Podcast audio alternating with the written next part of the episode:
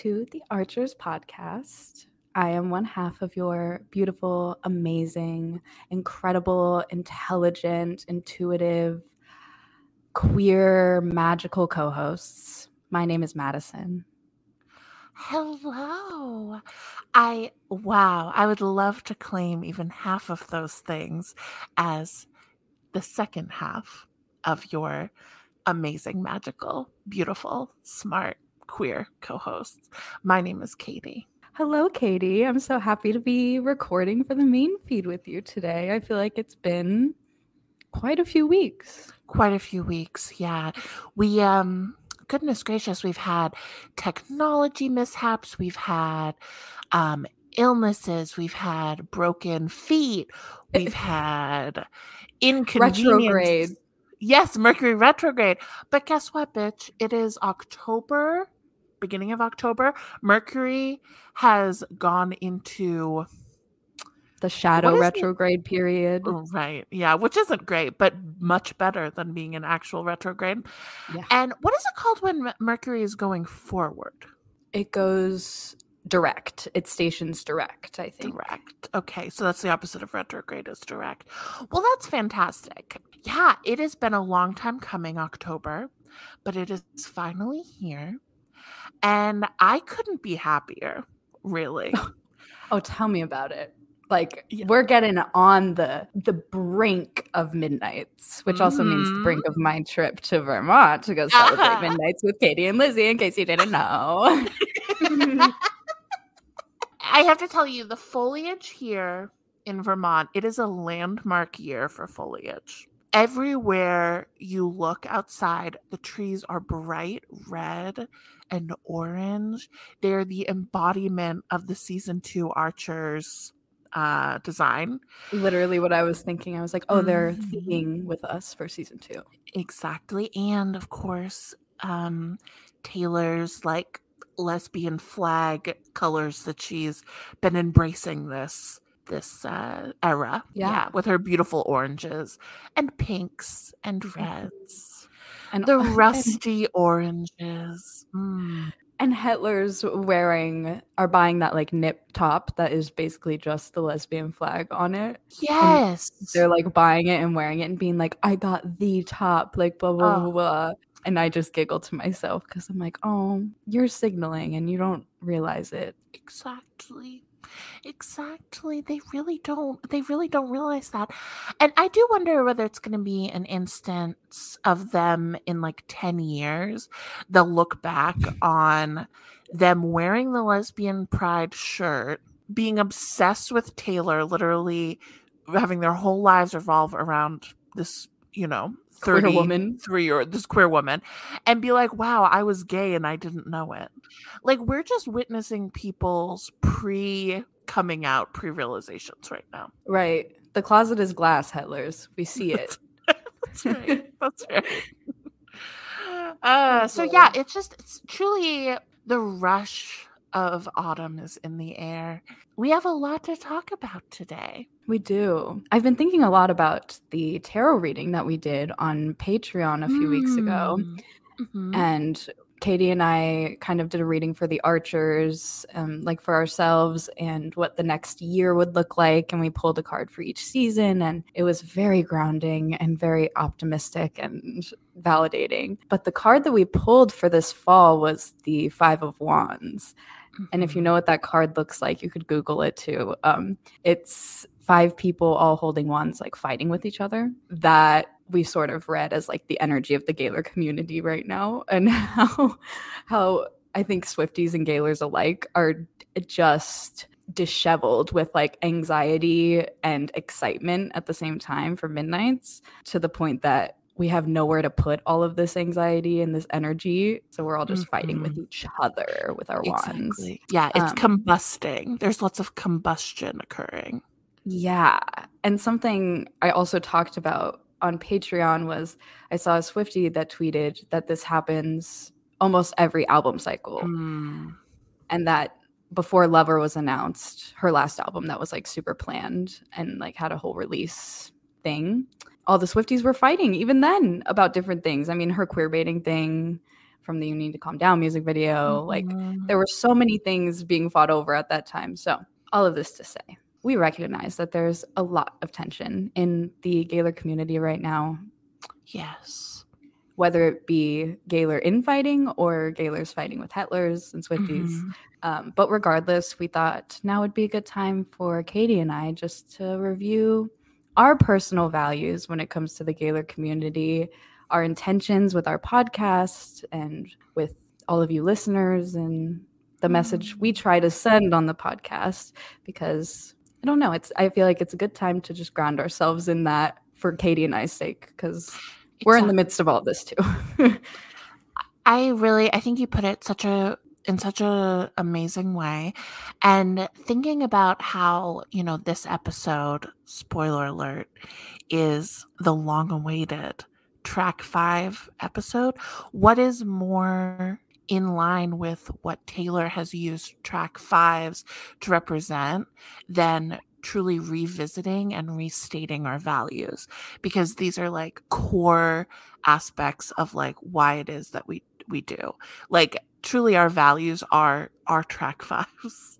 yeah, really though. And the fact that we're returning to our track five, The Archer, and the one yes. that we started this whole podcast with and like oh. grew a lot of our values from that ground. Like, yes. th- it's just such a beautiful f- full circle moment. And we have a lot of new listeners too. So that's we just, the thing. Yeah, yeah. we just want to review who we are as the Archers. Exactly.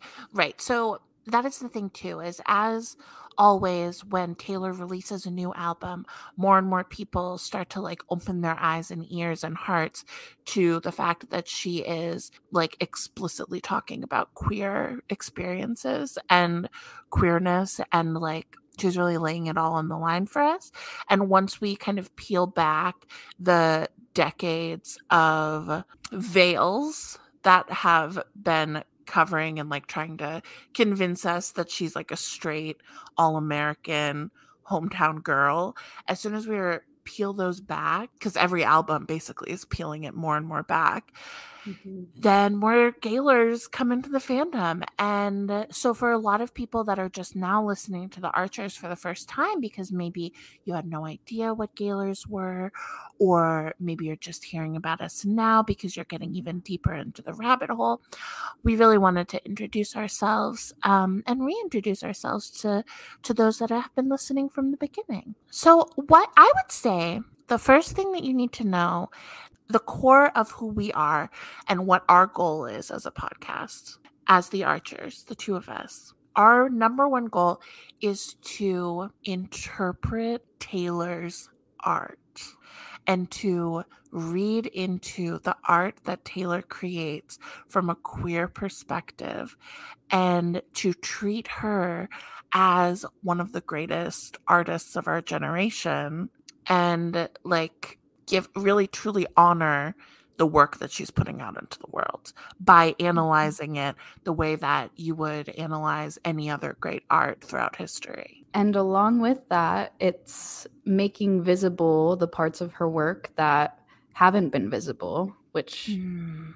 queerness would be that aspect that isn't visible in general in society. Queerness is what is not visible.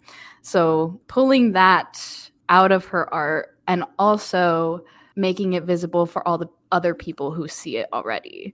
So, all the other queer people who see the queer themes, see the queer signals, feel crazy because they thought they knew who Taylor Swift was, and now they have to completely reprogram their brain to understand that she was a queer person playing a character all along. Like, mm-hmm. our main intent is to reach queer people, queer fans, and to cater to those interpretations first and foremost and yeah. exclusively if i'm being exclusively, honest exclusively Exclusively. that's the thing it for like better for worse we would argue for better mostly we are really devoted to making a podcast for and by queer people uh, we don't really have goals of convincing people or you know going mainstream or catering to like straight people's ideas of like what a good queer person is. We're not trying to make queerness or gayness or sapphic traction or any of that palatable. We're really trying to just like be real, true observers and interpreters of culture based on our experiences as queer people. I think my favorite thing that Katie reminds me of a lot and that we've just like carried with the most care, I think like is the notion of we speak on Taylor's art with the assumption that our listeners are queer and already know that Taylor is queer. Mm-hmm. We assume that you're coming to this podcast as someone who has already seen the light and who already understands the queer references. And now you just want to hear more about it. I don't I don't like the idea of us digging for evidence to prove Taylor's sexuality because exactly. that's another thing that makes both of us very uncomfortable is trying to name someone else's sexuality that we don't know and mm-hmm. have never had a conversation with is a public figure with an identity that is made up at least the one that we see. So yeah. you can't assign a sexuality or label to Taylor Swift. We have no intention in doing so. And along yeah. with that, we also have no intention of exploring what queerness looks like in her relationships because mm-hmm. we hear mm-hmm. the queerness in her music. I don't really need to know who she is dating, who she isn't dating, who she's publicly or privately with. Those things don't really make an appearance on the main feed here where we're talking because it doesn't add to her art at all. And that's where our main intention always was with this podcast was to look at lyrics because there's enough about Taylor in the tabloids. You hear enough about her in the news. You hear enough about yeah. her relationships. You can Google her and see everyone that she's ever walked the street with and been photographed with. Exactly. That's the visible part of Taylor Swift's life. We don't care to talk about what's already visible. We want to talk about yeah. what's not so visible. Exactly. The symbols that she uses over and over again.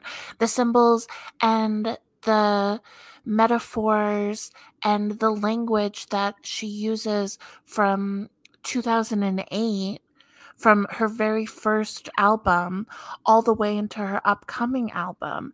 Like what people in her life have existed the entire time through the decades that she's been working. Like, there are no relationships that we as the public can pinpoint all of her lyrics to. We just don't know. Mm-hmm. It's like that there's just so much that she has been writing and singing about and creating for so long that we have no idea what she could possibly be singing about. And it's not fun for us to speculate on things that we that that are I don't know, it's it's it's like if you are a Patreon subscriber, you know that we love shit talking and shooting the shit, as we say. Yeah, I was gonna we say love... all of this to say we are yeah, still like, and we love the gaylors. We love having the tea. We love gossip. I'm so fucking grateful for all of the gaylors that has have laid down like our the bridges before us that have like paved the yes. way for us before us so that it was actually something that didn't exist that we didn't see existing because there are so many master posts of potential relationships because you know people have been documenting her potential queer relationships for so long for as long as taylor's existed they've been documenting potential queer relationships and we're so mm-hmm. grateful for that because like that is a crucial part of like interacting with her as a celebrity mm-hmm. and like you know getting all the lesbian tea that's yeah. part of it but like that's not what the art is. There's so mm-hmm. many people that are doing that work and we love engaging with it. And again, if you come on the Patreon, we dabble in that all the time. Yeah. But this main feed, what the Archers is, is not about her relationships. It's about her art and her words.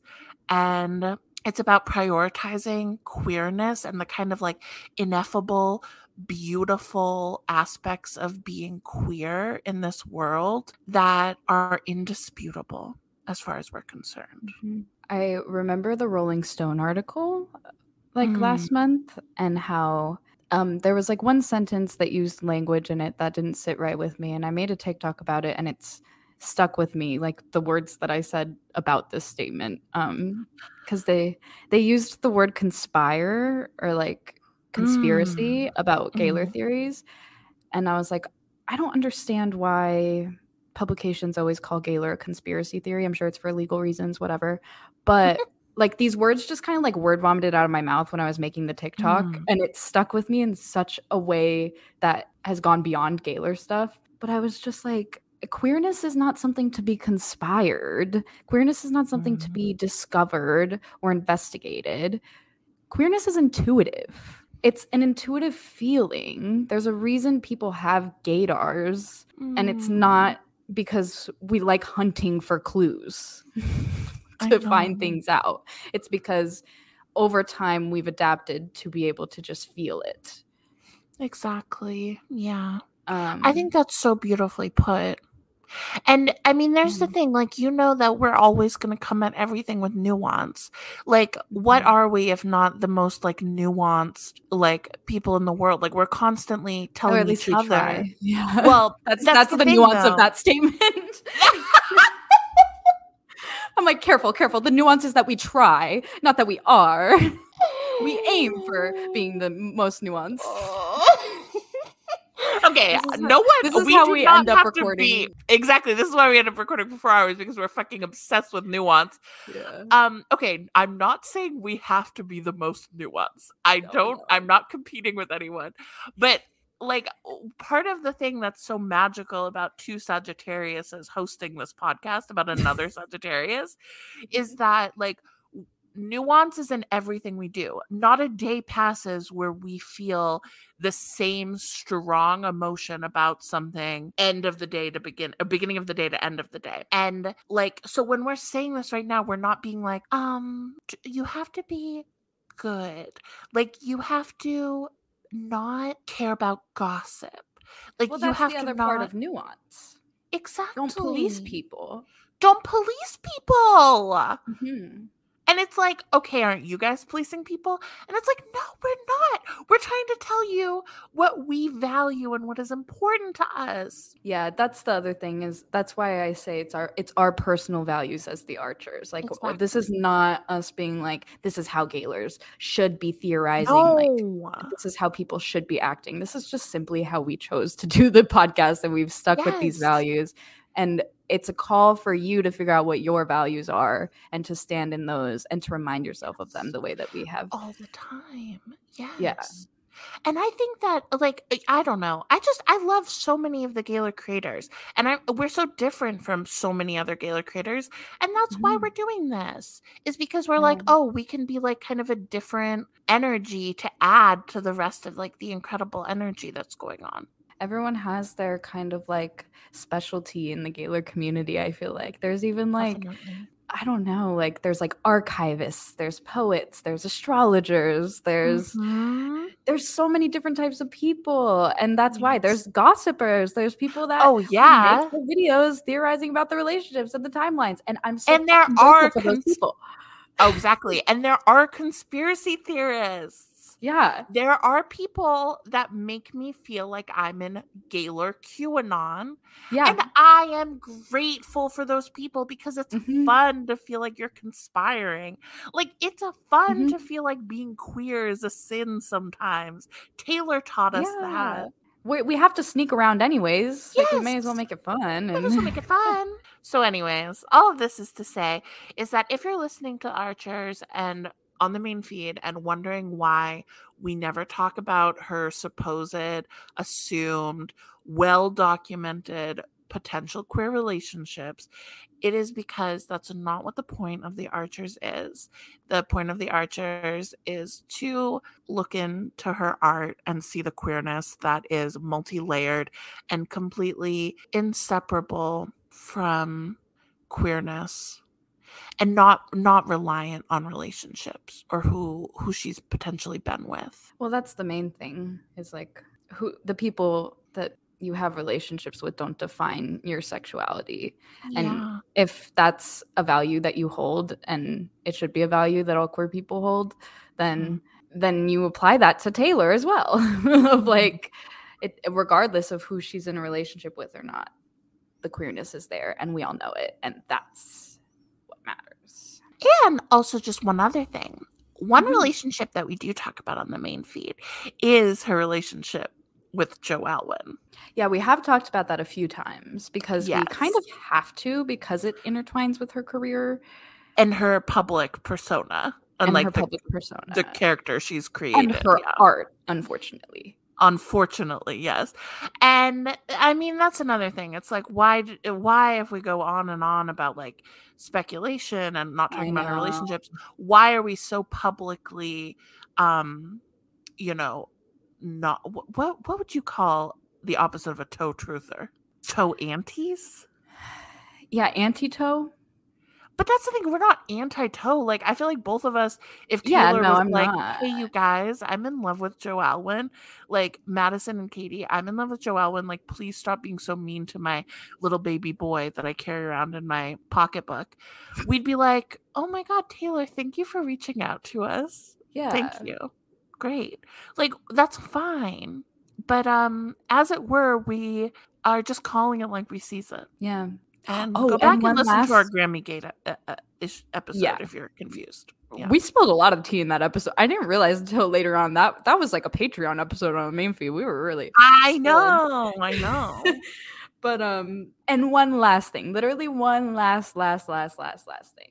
Not only do we not care about her relationships, not only do we not care about her label, we also don't care if she comes out or what that even means. oh my god, I forgot about this. Yes. Yeah. That's right. Thank Like, you for bringing that up. I won't really expand more. We just uh, uh, no one should have to come out. A that's already the baseline like belief that I have, and then B Taylor is out to anyone who chooses to see it. So that's I mean, that's that the thing. I think about all the time. Are you are the episode that started this season? Do you need to calm down episode? Like she is out. Like there's not much more that we can say. She said in Miss Mhm. Americana, "Gay pride makes me me." She wore her little bi pride wig, and you need to calm down. She has Mhm. situated herself as mayor of the queer trailer park. Like she's out. It's fine. If she never wants to come out in explicit terms, that's her Here's prerogative. the thing. The and I love and admire her for that. the explicit terms if your definition of outing like as a listener or being out not outing is being out and openly visibly queer to straight people hmm you got to rethink a little bit because taylor swift might not be out to straight people but that doesn't mean she's not out being out and factoring in straight people is not those two things don't coincide just Mhm. because straight people don't know she's queer doesn't mean she's not out that's my point Anyways. exactly because at the end of the day, who the fuck cares what straight people think? Exactly. And that is the what's the word? That's the Foundation, of this podcast, yeah. the exactly. Who the fuck cares what straight people think? Yeah, And also, Um, we like to make things up. That's the other groundwork. that's right. The Archers, we like to make things up. Oh, that sounds like the end of like a antidepressant ad. when it's like Lexapro, find a new life. The Archers, we make things up. May cause headaches or nausea or sudden onset ideas Dizziness. of queerness and Emily Dickinson references. We should have someone make a little antidepressant I was just gonna say, how do Yeah. we find someone to do that? We should take Um, out ad spots on other Taylor Swift podcasts, being like the Archer. oh my god, Katie, that's the best idea I've ever you. heard. Thank if anyone if anyone has information on how to do that, please slide into the Archer's DMs. If you can help us get an ad spot on some like on like the 13th podcast or the 13th podcast, please Yes, do let yes, us yes, know. yes. Remember that we beat 13 podcast on the Apple charts? Oh, I think about it every day. That was with our Miss Americana episode. If you haven't Ugh. heard it, truly our peak. Like such a good episode. It's true. That's so good. And that was track five of season one. Oh Excuse my me, God. episode five of season one. Oh my god, maybe Oh my god. maybe it's like good karma. Yeah. I'm sorry. Good karma. okay. Right. We reviewed our values. So thank you for listening. Thank you so much. We love you, listeners. Thank you. Yeah. Now it's time to move on to the last three weeks in which Taylor has been causing Midnight's mayhem on with TikTok. me. Midnight's mayhem with me. Out now. Oh. oh. So it all started with a TikTok that had a very suspicious little sound in the background. And that song was a little song called The Life You Lead by a heretofore unknown artist called Nice Boy Ed. Nice Right. Boy Ed. Right. She she posted that compilation of of her Making, making Midnight the album. With friend of the Archers, Jack Antonoff. Of course. That song in the background, this artist had no other music released. No followers. No. There's nothing about Nice Boy Ed online. No. It even took a second for everyone to figure out the lyrics of the song because they weren't like on Genius for a while. Yeah. Yeah. My initial thought to this was, oh, maybe Taylor is helping a like indie queer artist. Like maybe Mhm. this is her transitioning into being more of a mentor to Mm. younger artists, hopefully queer ones, you know? Mhm, like how mhm. she has been for like Gracie Abrams and um, Conan Gray, and you know. Yes. But then I was like, this voice is older. Mm. I think the voice sounded older. Okay. Anyways, the theory started circulating that this was Joe. That was the Swifties kind of initial, because everything is Joe when it comes to them. Everything is Joe and nothing hurts. And nothing hurts. And what a ignorant bliss to be in that. Exactly. and nothing hurts. Sorry. um so yeah, that was the theory going around amongst Swifties and I was just tapping my little foot waiting for the Gaylors. I was waiting. We Wait. always wait. When these things happen, you just gotta wait approximately 20 minutes because literally all it takes is searching a phrase and the word gay, and suddenly it all becomes crystal clear. Well, that's all that Gaylors ever do, and that's all I do when I do Gaylor research. I just Google random words that Taylor says, and I find things. Gay. Plus Exactly. queer or gay or gay Yeah. history or lesbian, and I find it. Exactly. Always. That's the so-called reaching that Swifties say that we're all doing. They're over there doing calculus. We're doing one Google search. Um, so basically, what we concluded as Gaylors on the Gaylor Swift Reddit, there was a post by user Jemima underscore, and there's also a post by user Layla1020. Mm. I'm going to be reading Layla 1020's post. And basically, Layla and Jemima f- had Googled Nice Boy Ed, found that there was an essay from um, a book by Esther, Esther, I never know how to pronounce that name, es- Esther? Yeah, Esther. Yeah. Esther Newton. And she tells an anecdote in this essay about a boy named Ed that she dated in high school or tried to date, and how he was very nice. He was a nice boy named Ed, and she was supposed to like a nice boy, but she had no interest in him. And if you read the rest of the essay, it's basically about how artists, specifically women who are artists, have no place in the art world, have no place in this world because they're just deemed as crazy.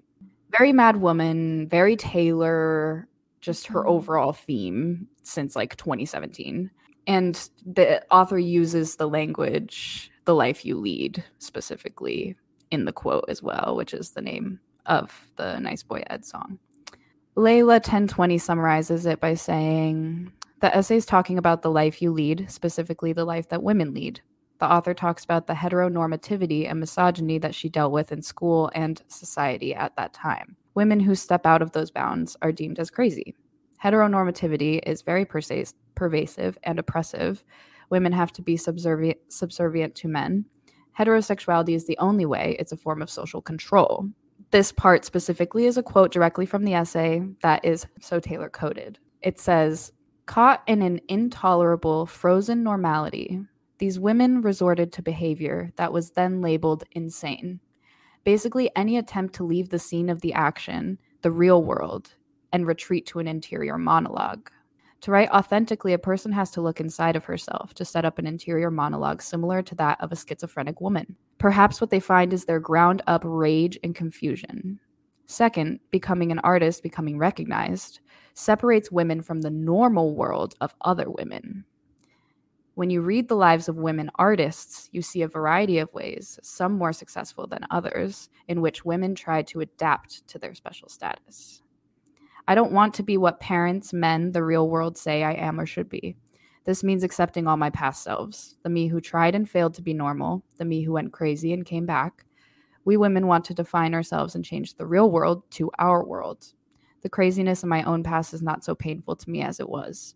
And writing about it may seem to and writing about it may speak to the experience of other women. Dating for girls was mandatory. A girl had no social personality if she did not date. She was simply a social reject. So most girls were obsessed with dating and crushes. That is, we were boy crazy. The only reason I went steady with Ed was that I wanted to find out what it was like to go steady with a man. And there was so much security in it. Also, going with him brought my reputation up a lot. Please. The last sentence of the essay reads Things were better for me then, but there is no happy ending. There will never be peace between me and the real world until the real world makes more space for me and for all other women. I'm okay, so sometimes it does scare me that it does seem as though we live in a simulation where all of the words that we find and all the connections we find seem to be just from like the same hand. You know what I mean?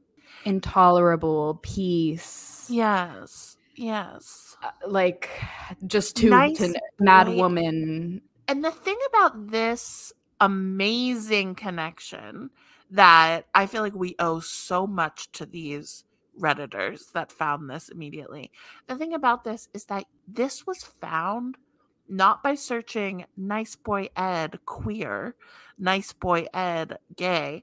It was searched found by literally searching nice boy ed yeah it was like the third result from this book where this essay is margaret mead made me gay and there's just so many questions that i have and so many answers that i feel like we'll never get i mean who is nice boy ed?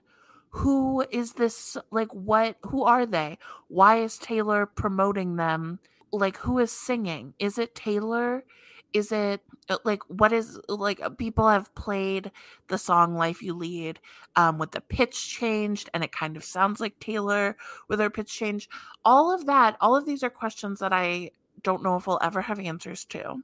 But the one thing that i do know is that somehow cosmically we've arrived at this incredible essay that is such a compliment to all of taylor's music mm-hmm it's like a perfect complementary piece of media to read her music to.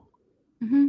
Literally about comphet and having to be boy crazy in either t- in, in order to be like seen as a valid human woman and specifically as a visible well-known artist she talks mm-hmm. about being a mm-hmm. well-known artist right before talking about giving into the expectation of heteronormativity just to be a successful artist and how like that is a necessary part of being visible in this world like as a woman making art you have to play the game of heteronormativity in order to get the reward you play stupid games you win stupid fucking prizes and it's like the thing is is that if i had read this completely separate from taylor i would be like oh this is perfect this it is so really, taylor it's so taylor it sheds so much light onto everything we talk about here on the archers, mm-hmm. everything that is like weighing on my heart always when I think about who Taylor is as a person and the choices that she has to make and can make and has made. And the thing is is that we didn't just find it randomly. It literally was found by googling this mm-hmm. obscure artist that like Taylor seems to be connected to. She like just handed it to us.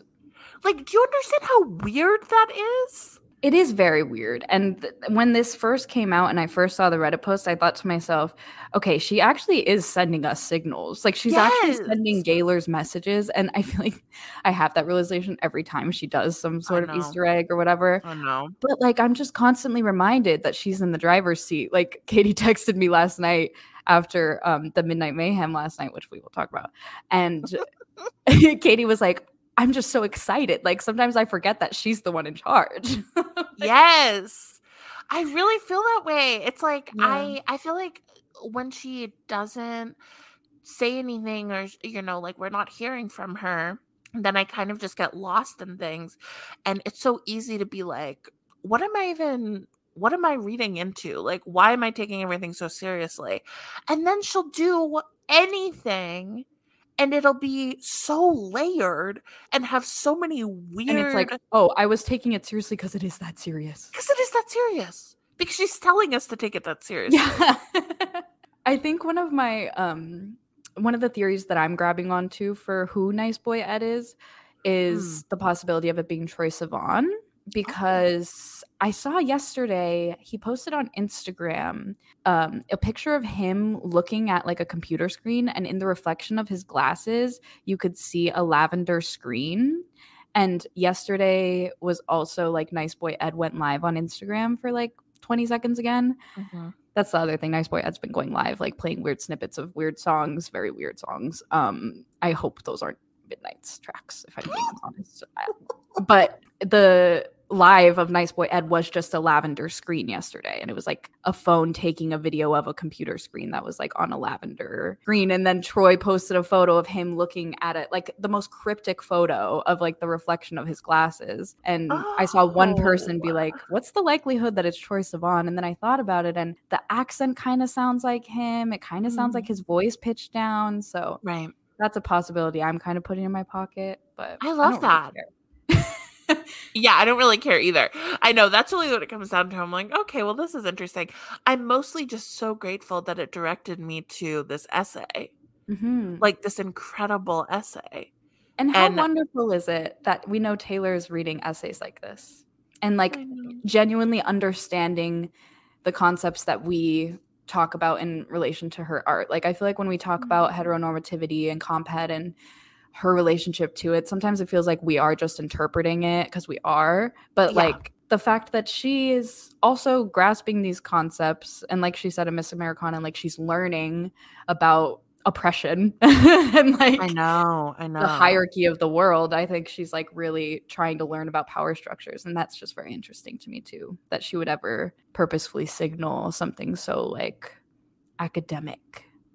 I know so, yes, shout out to what are the two Reddit usernames again? It was Layla1020, whose post I read, and Layla1020 mm. had gotten some of their information from Jemima underscore on the Gaylor Swift Reddit. Thank you so much, Layla and Jemima, for our hairpin drop of the week. Truly, thank you. I really heard that one drop. Absolutely. Could the hairpin the drop heard around the world. Truly. Yeah. Another hairpin drop heard around the world was the Midnight Mayhem video from last night. Yes. Okay. So let's get into it. So TikTok has been a great place for Swifties lately. Um, well, not all of TikTok, but certainly Taylor Swift's TikTok.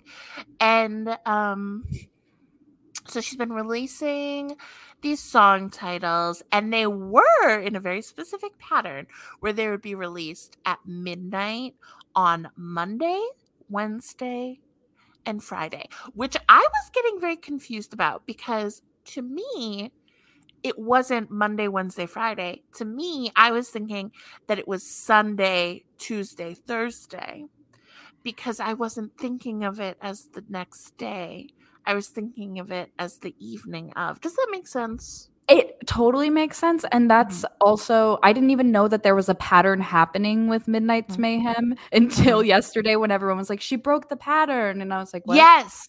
okay. Well, so this is the thing. She broke the pattern. And who among us said that she should break the pattern? I said she should break the pattern because mm-hmm. that was, that's true mayhem. Mm-hmm. True mayhem is when there are no patterns. And so, lo and behold, she's told us all these track numbers, track names. They've been great, blah, blah, blah, blah. Very excited for Taylor's new album. I don't know if you know this, but I'm a big Taylor Swift fan. and finally, last night at midnight, unbeknownst to anyone, she released, tra- or excuse me, she announced the title for track number 11. First of all, wow. You're t- you mean 11 like Cowboy Like Me Invisible String 11. Mm-hmm. Mm-hmm. You mean 11 like Dancing with Our Hands Tied 11. Mm. Oh my god, Dancing with Our Hands Tied track 11. Yeah. it's quite something. Um yes. And what is it? What is the name of track 11? What could it Katie, possibly be? Katie, the name of track 11 mm-hmm. is Karma. Is Karma. It's Karma. The name of track 11 is the motherfucking lost, quote unquote, lost album that mm-hmm. everyone's been waiting for since like mm-hmm. 2016, mm-hmm. since she mm-hmm. first mentioned it in like a Vogue interview with the 60, 70, whatever the fuck, how many questions. And mm-hmm. now all of a sudden, karma is real. In the, in our, in the year of 2022, the year of our Lord 2022, karma is real. And karma is real, isn't it? Isn't it? Isn't it sweet? Isn't karma sweet? I think Taylor is about to do some crazy fucking like whether it's intentional or not, like some sort of like magic amongst the general population of people mm. that hear her music. I truly believe that this song is going to like the butterfly effect. Oh, yes. You know? Absolutely. And okay, so there's just a lot to unpack with Karma being real and like we getting a track title named Karma. But the first thing I really want to unpack is how much I love her. Because the thing is, is that when she announced this, if you haven't seen the TikTok, go run I can't imagine you'd be listening to this podcast and not having seen it, but you know, go run and watch it because Taylor is fucking giddy announcing this track title. She's it's so annoying in the best way. In the best way. She is such a fucking lesbian. First of all, yeah. the outfit. Katie, someone described her outfits as progressively getting deeper into the Kinsey scale. I have never in my life seen an outfit like what she's wearing. She invented the Kinsey scale. She invented it. She's Kinsey. She's Dr. Kinsey. okay, so the thing is is that first of all, what is the outfit? Like why is she dressed so ugly? Like she's, it's insane. She's loving the muscle tees for this era, mm-hmm. like the mm-hmm. the tank top, but it's not actually a tank top. It's because it's like a wide strap tank, so it's more like wife the wife pleasers as they're called. Wife pleasers. Okay, okay. I didn't know that. I didn't know that. Mm-hmm. Love that. Mm-hmm. Um like she's already been playing with those, but in this one she's wearing like a sh- blue one, I think, like blue and gray, and it's like striped. I think it's blue and red. Oh, blue and red. It has a weird Tommy Hilfiger 2002 energy. But then her pants have like weird 2020 fast quarantine fashion. Yeah. Yeah. Like gentrified street fashion. Yeah, like graffitied wide leg graffiti pants. Yeah. yeah. Jeans, denim. Yeah. Um the outfit isn't my favorite out of all of the ones that we've seen. No, it's a very and ugly. It's insanely it's like, ugly. It kind of gives reputation vibes in a weird way to me. Like it felt like such a cross of like the vibes of Reputation and and Midnights. Yeah. I think that that like that the graffiti pants yeah. and like the graffiti of like ready for it like oh yeah that makes sense for sure you know there's so much graffiti in reputation ready for it and indelicate mm-hmm. i think karma yeah. is gonna be about bearding you too i mean that makes sense with track 11 mm-hmm. it really mm-hmm. would someone on twitter I really, I really have to just start screenshotting everything always. I have been saying this for like a year that I need to just screenshot things so I can properly attribute them.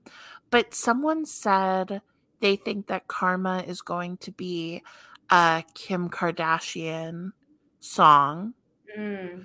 where they it's gonna have it's gonna sound like a breakup album or a breakup song with, with like she her pronouns and then every it, like the swifty interpretation the hetler interpretation will be that it's a kim kardashian mm. song so like the entirety of rep and how everyone thought reputation was about kim and kanye exactly like that which would make sense with it but like I, as far as what I'm dreaming about for Karma, the idea that it could be a bearding song, it could be a thinly disguised breakup, uh, she, her pronouns song. I'm kind of thinking that it's gonna be definitely dark mechanical reputation vibes. But I almost feel like it'd be really interesting if it was like kind of creepy quiet like mm. stillness like if it was about like the real repercussions of you know like what we think of like the western mainstream interpretation of karma and how karma as a concept has kind of been like bastardized like what it means to us now as like what goes around comes around. Like if you're cruel to someone you'll get cruelness back. Like i feel like where she's arrived right now is probably thinking that, you know, she doesn't have to be outwardly angry, that she has like a stillness to her that, like, I don't know. I just, I just really I get the sense that she's going to be like very, it's going to be like understated, her anger and her fury in it. Totally. Yeah. I, I could see it being more of like a slow build song because yes. when you think about Invisible String and Cowboy Like Me Too, they're very like slow builds, both of them. Yeah. I, and do you think this is going to be a single? I think I think it is. People think it's going to be a single, yeah. um, because Taylor Nation said the single leading cause of mayhem. Yeah, Taylor Nation has been doing some very interesting things for the fact that she said Taylor Nation doesn't drop Easter eggs. I'm like, they're hinting at certain things. I mean, they even used like a gif of Taylor covering her eyes, like the eye theory with her hands. Oh they God. used one of those gifs. Oh, speaking of the eye theory, um, hmm. Rolling Stone published a piece not long after the Gaylor piece talking about yes. karma and being like, Taylor Swift fans have a theory that Karma is an out lost album, like blah blah blah blah, and they explain the whole theory about Karma like a week after the um, Gaylor article came out, and so Gaylors are very excited by that because they're like, "Oh, Rolling Stones was was referencing one little theory and was uh-huh, correct about uh-huh. it. So, what about the other one that Rolling Stone mentioned? You know, yeah. the publication that she gave an exclusive to. Yes, yes it's just very it's a very validating time to be a Gaylor while simultaneously the toughest time to be a Gaylor ever. Ever. Yeah, exactly. There's so many eyes on us. There's so many bright lights shining on us. So many uh there's just like an air of cruelty yeah. and and homophobia and everything. Yeah. And honestly, you know, queer hetlers used to be the biggest problem to me like I used to be so hurt and emotionally affected by queer hetlers, but now I just feel bad for them. Yeah. Like yeah. I genuinely like now I'm only mad. I only feel anger at like homophobic hetlers. Yeah. Like or you know who else? I hate to include them in this, but like gay male hetlers. Yeah. They I'm sorry gay male hetlers, but you're being grouped into straight people with me. But like the people I used to feel most angry at was like queer girls and queer women hetlers. And now I just feel so bad for them because it's like, honey, you could be enjoying Taylor yeah. so much more. Like let your heart open up, please. Yeah because these that I'm like that means that you're a fan of Taylor and you're yes. listening to her music every day and you're not listening to it in the way that you could be love. Yes, exactly. Yeah, the the the gay men that bully me are probably the worst out Absolutely. of all of them. They're just like the meanest. and also, it's valid for you to group them in with straight people or like with the straight Swifties because at the end of the day, their commonality is this idea of like male gaze, male approval, mm-hmm. songs about men. Uh-huh. These songs uh-huh. are about how great Joe is. You can't attribute it to a woman because then I can't relate to it. exactly. Know, like, yes. So it's like fine, you can be grouped in with them. But I just feel like there's so much internalized homophobia and internalized lesbophobia yes. in like queer women that are really adamant against Gaylors mm-hmm. because it's like we're not outing her. Mm-hmm. She's outing herself. She is out. Mm-hmm. And us acknowledging it and celebrating it is good. Mm-hmm. Like, please, like, open your heart to this. Like, why it's would she so ask us to look so deeply into everything? Yes. But but not to, but to ignore all of that. All the gay just, stuff. Just remember, gay pride makes her her. We're celebrating her. Anyways, Madyson, did you know that it's an hour in and we have yet to talk about the main part of our I episode? know. I know. I hate us sometimes.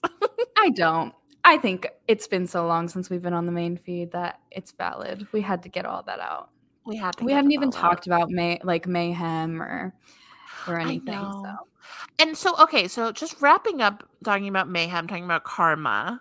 I have been thrilled that she's been rolling out the track titles this way. I love seeing her three times a week or more. Yeah, and all of her little outfits. it's in her little outfits, even though it's only like 30 seconds or less, it's like I'm just happy to see her. Like I really think she's so funny and smart and pretty. Mm-hmm. Yeah, all of those things. I'm loving this rollout. I'm having a really good time. And like I'm not theorizing as much as I usually would be or yeah. like looking into things as much as I usually would and exactly. it's for a reason because I'm enjoying just like getting to be like a Gaylor with a new album rollout. This is the first time. The first like time. that Katie and I have gotten to just like do this and not with like the surprise drop of folklore nevermore, not with the drop of the re-recordings like with just a few vault tracks like this is a mm-hmm. whole new era that we get to experience as Gaylors for the first time and i'm sure that's the same for many of you so i know and the fact that it's 70s it's all like deep oranges. Yeah, that's like, something we haven't talked about either. How did we fucking predict that her next album was gonna be 70s themed? We made Gaylor Fest pretty 70s central themed, yep. and then that's when we decided to make season two's logo very yep. 70s and mm-hmm. warm and and like groovy and yeah. Like the disco ball, the the butterflies, the moths, like shout out to Lisa at Ghostly St. Goods, like because she has been on the 70s wave for yeah, so long. so true. Uh it's just it's so good to be Gaylor. It really is. It is. I guess now we can get into the reason that we are here today for this episode. The reason for the season. The long awaited. Like literally we've wanted to mm-hmm. record this episode since the day that we decided to make a fucking podcast. This is episode five of season two. Therefore, we're going to be talking about all of Taylor's track fives to date. And then we will talk a little bit about what we expect for our next track five that we'll get with Midnights in a couple of weeks. That's right. okay. So we talked a little bit about on our Patreon when we did the tarot reading recently. We talked about how track fives do and in general taylor's relationship with numerology really does resonate with what card fives in the tarot mean so if mm-hmm. you're interested about the numerology aspect of it definitely check out that episode on our patreon and i'm sure that it'll come up later on but essentially the idea is is that five is sort of the like culmination of conflict. Um, if we see the numbers one through 10 as being like a journey or a circle, then five is kind of like the top of the peak. So where things really come to a head. And that is, you know, easy to apply to our own lives when we see fives coming up a lot, or again, if you're reading tarot and you see fives.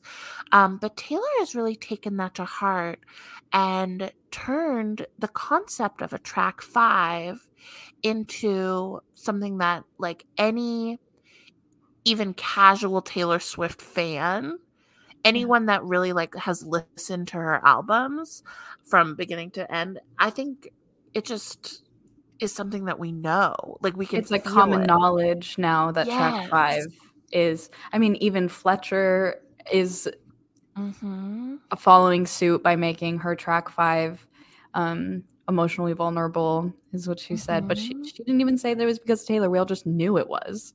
Because who else talks about track fives? No one. No one. Um, exactly.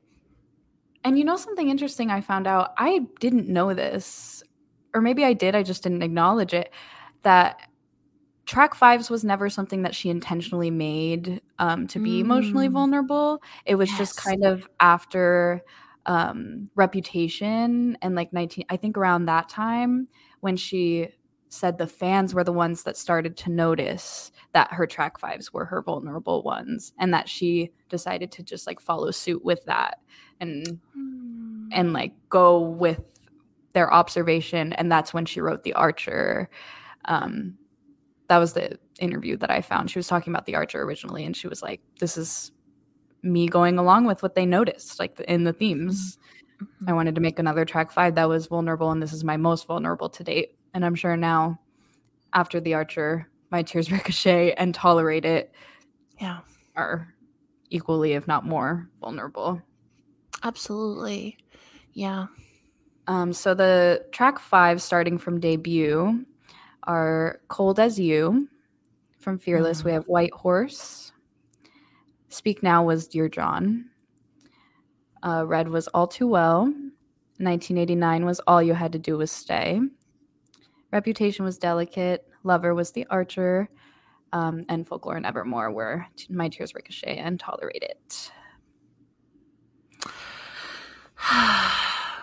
Okay, so I feel like we should start from the beginning, but we're going to have to bounce around because I really can't help but see them all in conversation with each other. Oh yeah, as all of her writing, all of her music is exactly.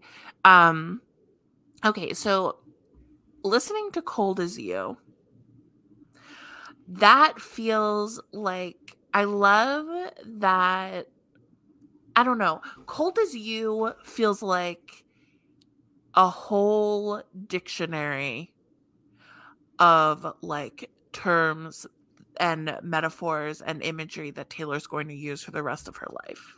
Yeah. Definitely. Just some of the imagery in it in particular like painting walls a shade of gray, like like you wouldn't care if I died like all these things are like come up later in lover on like cruel summer and um paper rings. It's like it's just so interesting. And then of course you know like uh i paint my portraits like with tolerate it. It's like mm-hmm. i don't mm-hmm. know. I just feel like cold as you sounds like it could have been written last year. Yeah and and you know we we talked about that too with like tim mcgraw and like mm-hmm. um just like her themes that she seemed to be revisiting in like folklore and evermore really heavily from debut but this song particularly carries themes that we see in all of her albums from here on out like you said mm-hmm. like putting the walls up painting them gray and then she talks about um all of her walls standing tall, painted blue, and everything has changed on the Red mm, album. Yes. And then she talks about we're so sad we paint the town blue in Lover. Mm-hmm. Or she talks about gray skies, painting my gray skies a shade of blue. Yes. Yes. Like she we see these themes continue. And then even um the secrecy of I know you wouldn't have told nobody if I died for you like mm-hmm. that is mm-hmm. quite literally like false god. Remember mm-hmm. how I said mm-hmm. I die for you, uh, or I would die for you in secret from peace. Like, yeah. And I think it comes to this full circle thing of like, she never did grow up. It's so mm-hmm. true. She never did grow up. She still sees people that hurt her in the same way that she did when she was 16 writing Cold as You for debut. Mm-hmm. It's still like, you're just a cold person. You put up these walls we did this thing in secret. Like it's still the same bitterness that continues into her adulthood that just confirms the line from The Archer, a later track five. I never grew up. It's getting so old. Yeah. Yeah, I really like that you compare it you you frame it that way as like her still being in that like little 15 year old's mind like still experiencing things as like a little kid that just doesn't understand why the world is seems to be so cold around her mm-hmm. like i mm-hmm. really love that because i think that where i came at it from like really in line with that is that you know if you flip it around and and you see the positives of this being something that she's never lost. She's always mm-hmm. kind of stayed there. It shows that prioritization that she has of always wearing her heart on her sleeve and being open to heartache. Yeah. That is a very naive, childlike thing that she continuously, over and over again, refuses to lose. Like mm-hmm. she from this young age is like I'm I know that I've never been as cold as you. Like I know that like nowhere I've ever even been is as cold as you are.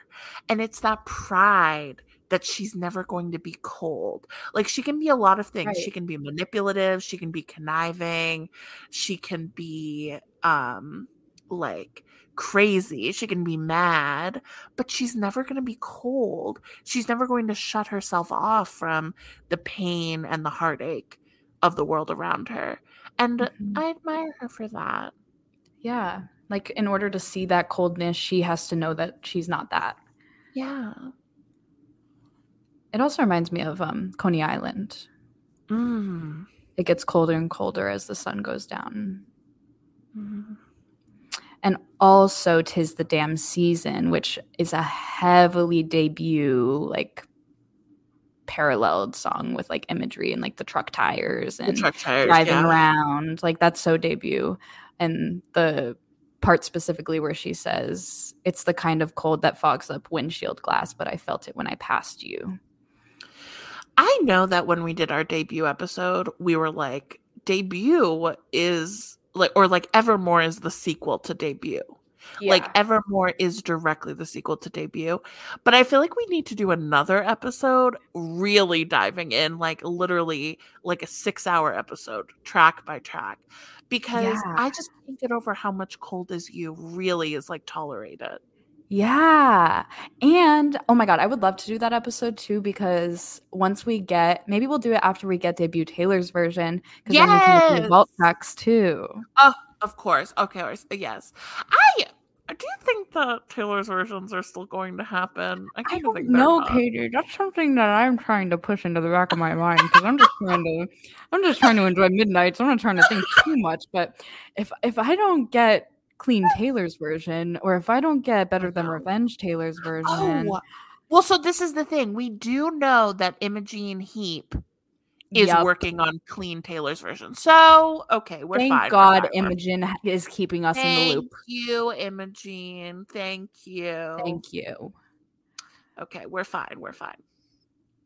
Um, That's perfect. I we absolutely will be doing that when Taylor's version, yeah, Taylor Swift Taylor's version comes out. Yeah, I do feel like that was kind of her prophecy with Evermore. She's like, mm-hmm. just wait till you guys hear the debut vault tracks and then you'll put all these pieces together, you know? Yeah. Um but I think overall Cold as You, like you said, it's very similar to Tolerate It. Mm-hmm. Um it also sort of reminds me of what is the song from Fearless? Tell Me Why.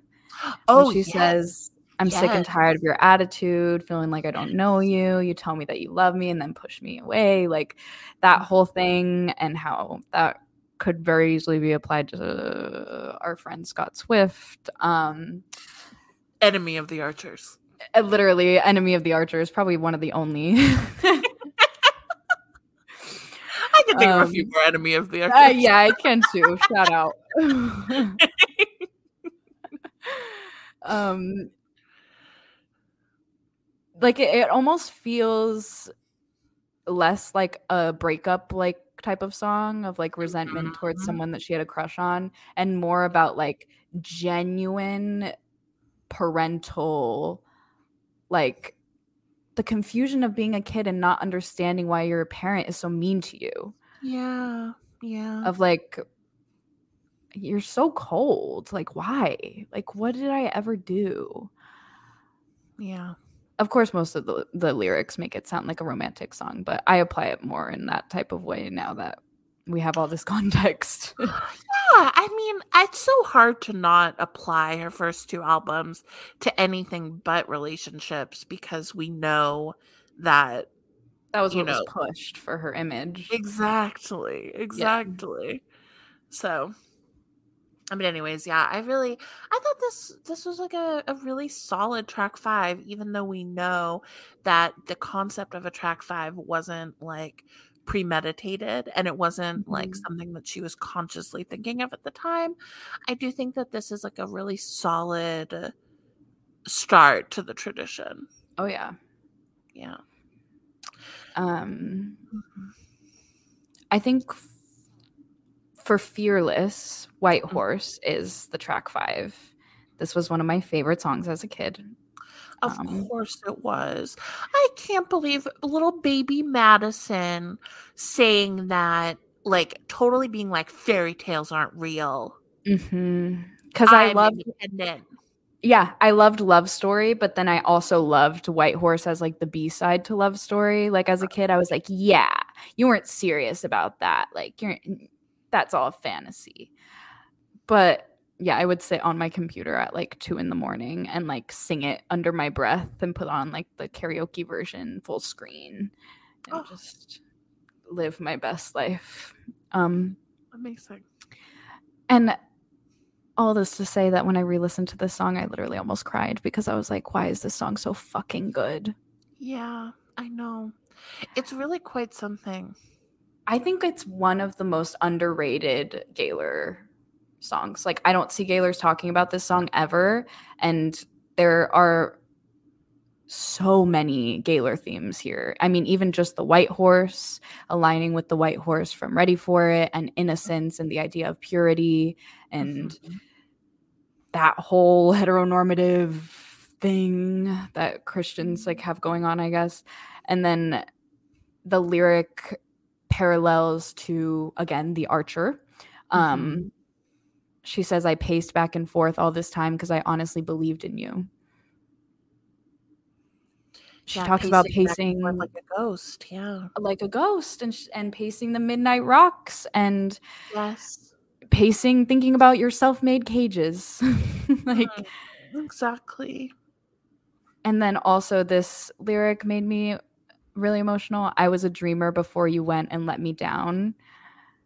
Cause that reminded me of Mirrorball.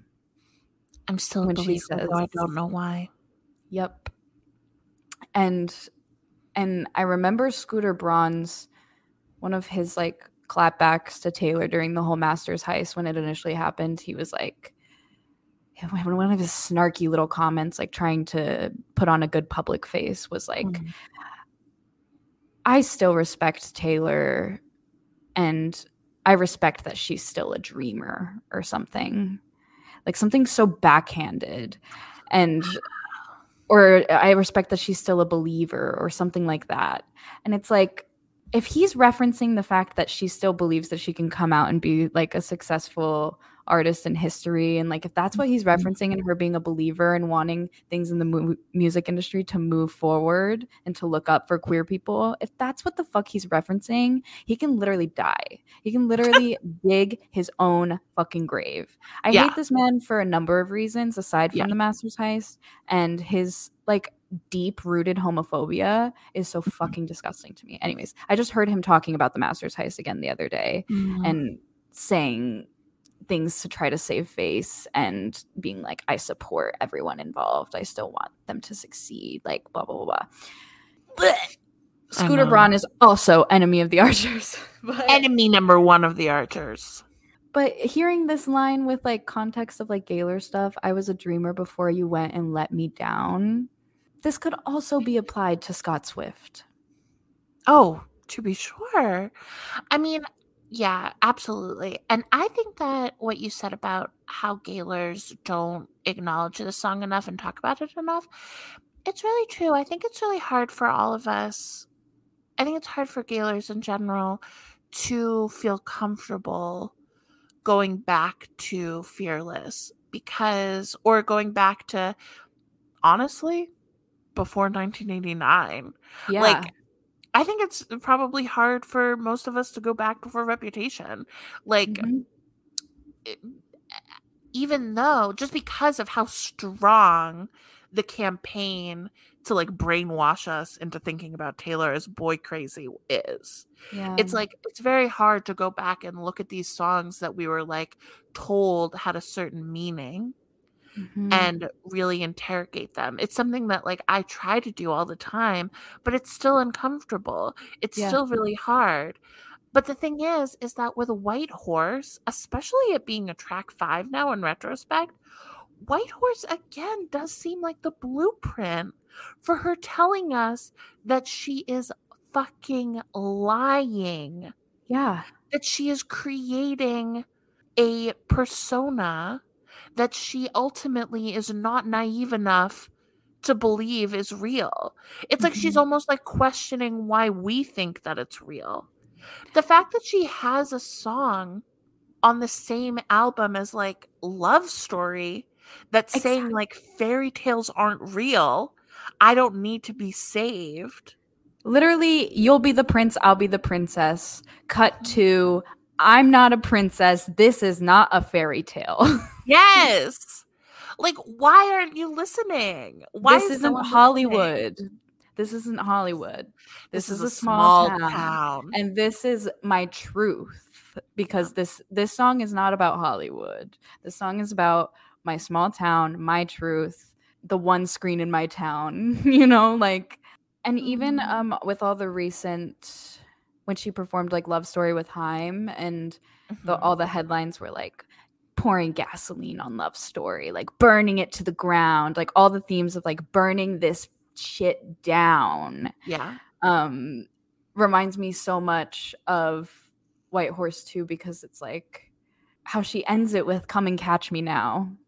Like she's like I just burned it down. I'm not a princess. This ain't a fairy tale. I just named all of this for you. I'm burning that love story down that I started the album with.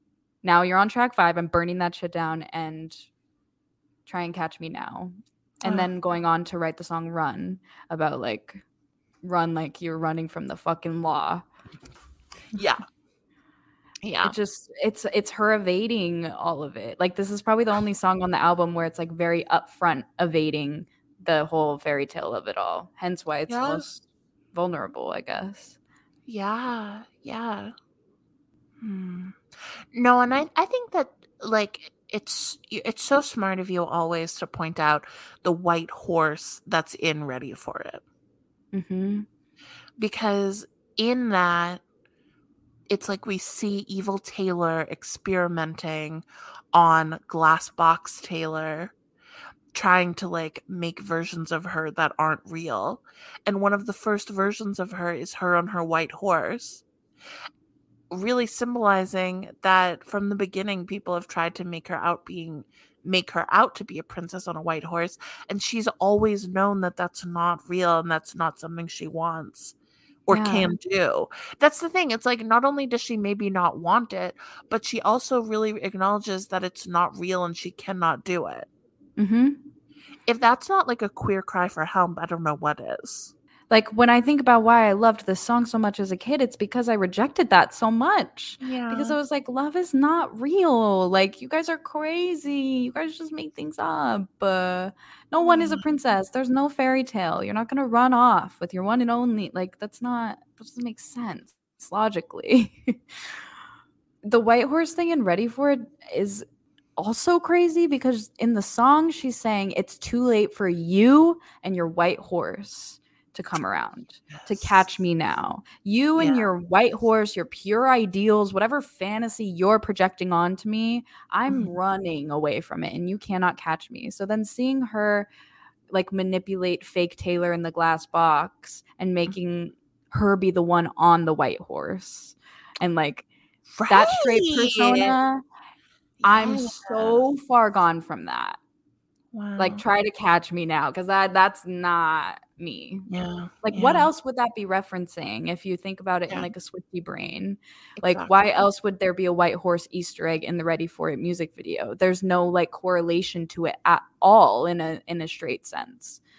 Yeah. But with like Gaylor context, it's like, oh yeah, obviously. It's because she's so hard for me. closet on a white horse. I can't even get into the mindset of Hetler sometimes. Like I because it's like why wouldn't you just watch the media and see what it's telling you? Like a thought experiment. Close your eye like close your preconceptions and it's just like, watch oh, what it's telling you. That video is not someone in a happy heterosexual relationship. She mm-hmm. screams Gaylor anyways. We yeah. We, this isn't the ready for it hour, so okay. it could be, but it could be. Ready for it Taylor's version? Y'all aren't ready for it. That's no. I'm certainly not. You think question track seven has something to do with ready for it and the dot dot dot and the question mark? Oh yes, that's immediately what I thought of. Okay, yeah. well, so here's the thing, Madyson. Can I tell you one little secret spoiler? Oh, um, please do. About our conversation about the track titles that she's been releasing in my deepest heart, I Annie, I can't even let myself be convinced that these are the actual track titles. Oh, yes. We didn't even talk about that. Yeah. I also, both of us are very hesitant about this. about anything. That's have, the thing. Both of us I don't so even know if she's dropping an album. I don't even know if she's dropping an album at this point. Like literally, I was thinking about it and I was like, this bitch might not even put an album out. This could be an entire bait and switch. She puts out a movie instead. She put like she puts out she a movie. Out, she could put out two albums because it's like it's like uh, uh, uh, midnights. Like there's multiple. There's more than one midnight. That the okay. Picture this. Picture this. It is 11:58 p.m on October 20th, Thursday, October 20th. Right. You, me, and Lizzie are gathered around a laptop, yep. communicating with the tens of other Gaylors that have joined us for our listening party. Right. The wind is howling outside. the rain is pouring down in sheets. Mm. Pitter patter on the tin roof. Suddenly, all the lights go out. It is midnight we're ready for the album to be released and to come onto streaming. But instead, the electricity turns off. We hear three thumps on the door thump, thump, thump. Suddenly, the door bursts open, and it's Taylor Swift with a bottle of Hennessy. and she says, oh My God. Are you ready to talk? Are you ready for it? Are you ready it, for it? Are you ready for it? question? Dot dot dot. Are you ready for it? We get 30 minutes with Taylor Swift as she drinks Hennessy. She does not bring more than she does not offer us any. No. And we don't drink any because neither none, none of us are drinkers. Because no, we're high. We're high. all three of us are high. We're like, no, no, no, we can't drink this. Thank you. She drinks shot after shot. She allows us to talk to her, ask any questions for 30 minutes. She leaves. The internet never comes on again. We're all saved. Life is great. Uh, that is basically what I'm expecting. Like, my expectations are 0 uh-huh. and we're being fed track names, and I still don't believe it. And I that's believe that equally as much.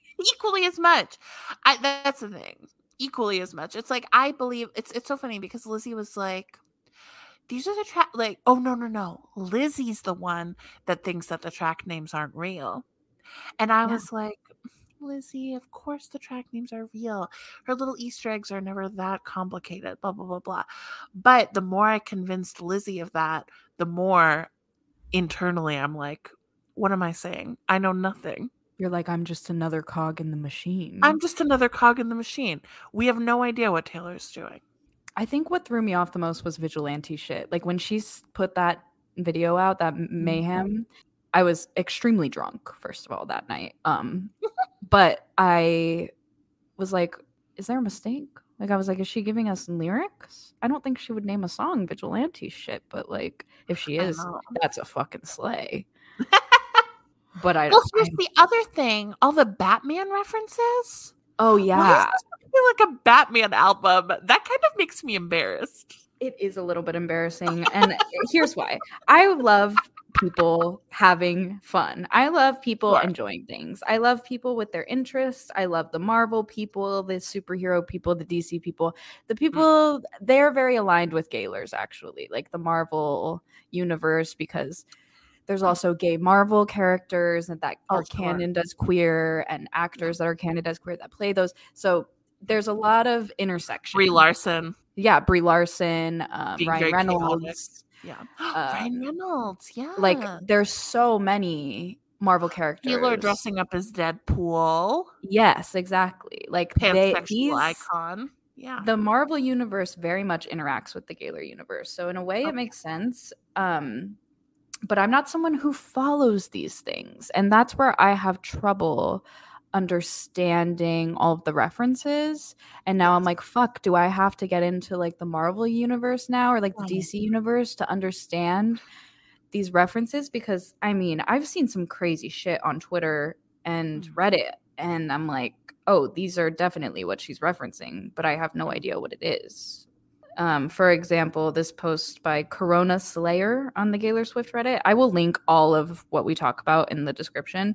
I know um, you're so amazing about that. Because I hate when I'm listening to a podcast and they talk about something and I'm like, I have to go find it myself. Like that pisses me oh, off. Incredible. Um, but yeah, it just shows a bunch of parallels of her and Batwoman and how she like is acting like Batwoman with these codes and everything and mm. The red telephone and yeah, the red telephone exactly. And the the bat in the "Look What You Made Me Do" music video is very Batwoman. Like, yeah, and then of course Catwoman, her the Batman right. was phenomenal. Catwoman right. of Dreams. right, the Catwoman of Dreams. How could we forget about her? Um, but yeah, maybe we would end up after we hear this album, maybe we end up doing a whole episode kind of talking about the the possible connections to Batwoman and stuff, even though that. okay, I don't really want to do the research for it either. But here's the thing, Katie. I don't want it either, and it's gonna require so much work too. That's why. But but if the album ends up really being yeah, yes, we'll that centered to. around here's that, we're gonna have to. Not only will we have to, but we'll want to. Yeah, exactly. If it's all, I'll naturally it, fall down that hole because I'll be like, "What the fuck." Yeah, yeah. So that'll be fine. That'll be fine. Speaking of things that I don't really care about, but I'm forced to care about because of Taylor, um, the next song is Dear John, mm-hmm. which I is thought that would be the segue, about yeah. which is about John Mayer. Not to say I don't care about this song. I fucking love this song. Oh my god, don't you are so me. funny, Madyson. Really? You're gonna go out and say this is about John Mayer? It's not actually, but but it canonically it is. is. Yeah. Yeah. And also I think it is kind of about him too. I of think he course. is like a piece of shit and she saw an in to write about him being a piece of shit. I know. It's almost like she took it's so funny. Dear John and All Too Well, I feel like are almost inseparable from each other because they both yeah. kind of turned into the same song mm-hmm. in Swifties' minds. Not really, because you know, Swifties will be the first to tell you that Dear John is about John Mayer and All Too Well is about Jake Gyllenhaal. But the short film of All Too Well 10 minute version is the plot of Dear John? Well, that's the thing that I don't understand about all of all of the straight timelines because I always thought All Too Well was about John Mayer because mm-hmm. it was written before she was even with Jake. Yeah. Yeah. So I assumed it was always about John Mayer because we knew he was a piece of shit. We knew mm-hmm. that he mm-hmm. was older than her. All the themes of All Too Well align with Dear John. Like, mm-hmm. where did the where did it come from that it was about Jake Gyllenhaal? I truly don't know. And uh, like, well, I mean, the thing is, is that it's nicer to imagine that all too well is about Jake Gyllenhaal because Jake Gyllenhaal is Jake Gyllenhaal is so much hotter than John Mayer. Oh God! See now you're.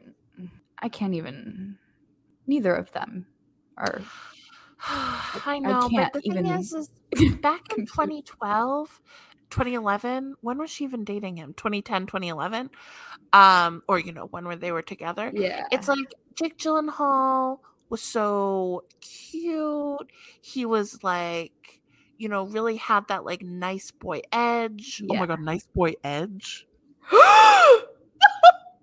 Bye. Uh, goodbye katie.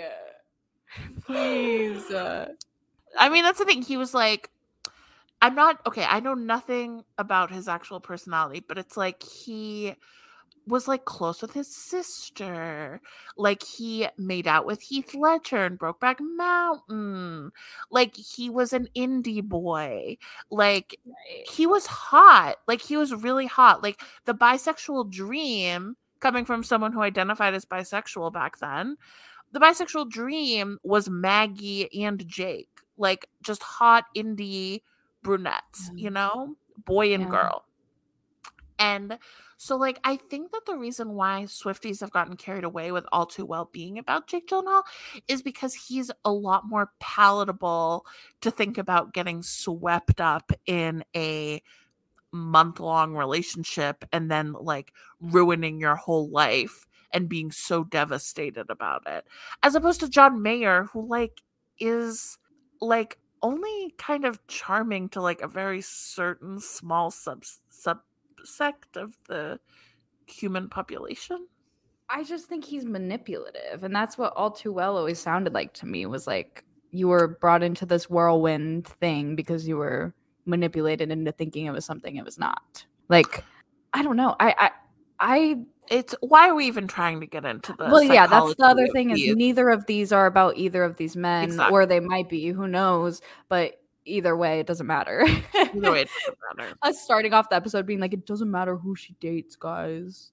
And we're like, okay, but so... it's Dear John and well imagine. I mean, this is why it's so hard to get into past Taylor songs. Yeah. Because it's like all of them are so influenced by the mythos that we've been hearing and being told about. Like, how are we going to talk about Dear John without bringing up John Mayer? Because we've been told yeah. that this is an explicit song about John Mayer. But, anyways, to me, this song couldn't possibly be about the same person that All Too Well is about. And still, again, I think either of these could be about her dad. oh yeah. Not not all lines, obviously, but themes of it. And again, in Dear John is that theme of burning the love story down, mm-hmm. burning the shit down. How she mm-hmm. ends, I think, the bridge by saying, But I took your matches before fire could catch me, so don't look now. Yeah, burning it all down. And then the and then- album cover. Oh yeah, the light is her with a lighter. She's gonna burn this shit down, pouring gasoline on love story. Yeah. And then I also think about how it ends with, you know, the girl in the dress wrote a song about you. Mm-hmm. And then in I Bet You Think About Me, she said, Oh my God, she's insane. She wrote a song about me. Mm-hmm.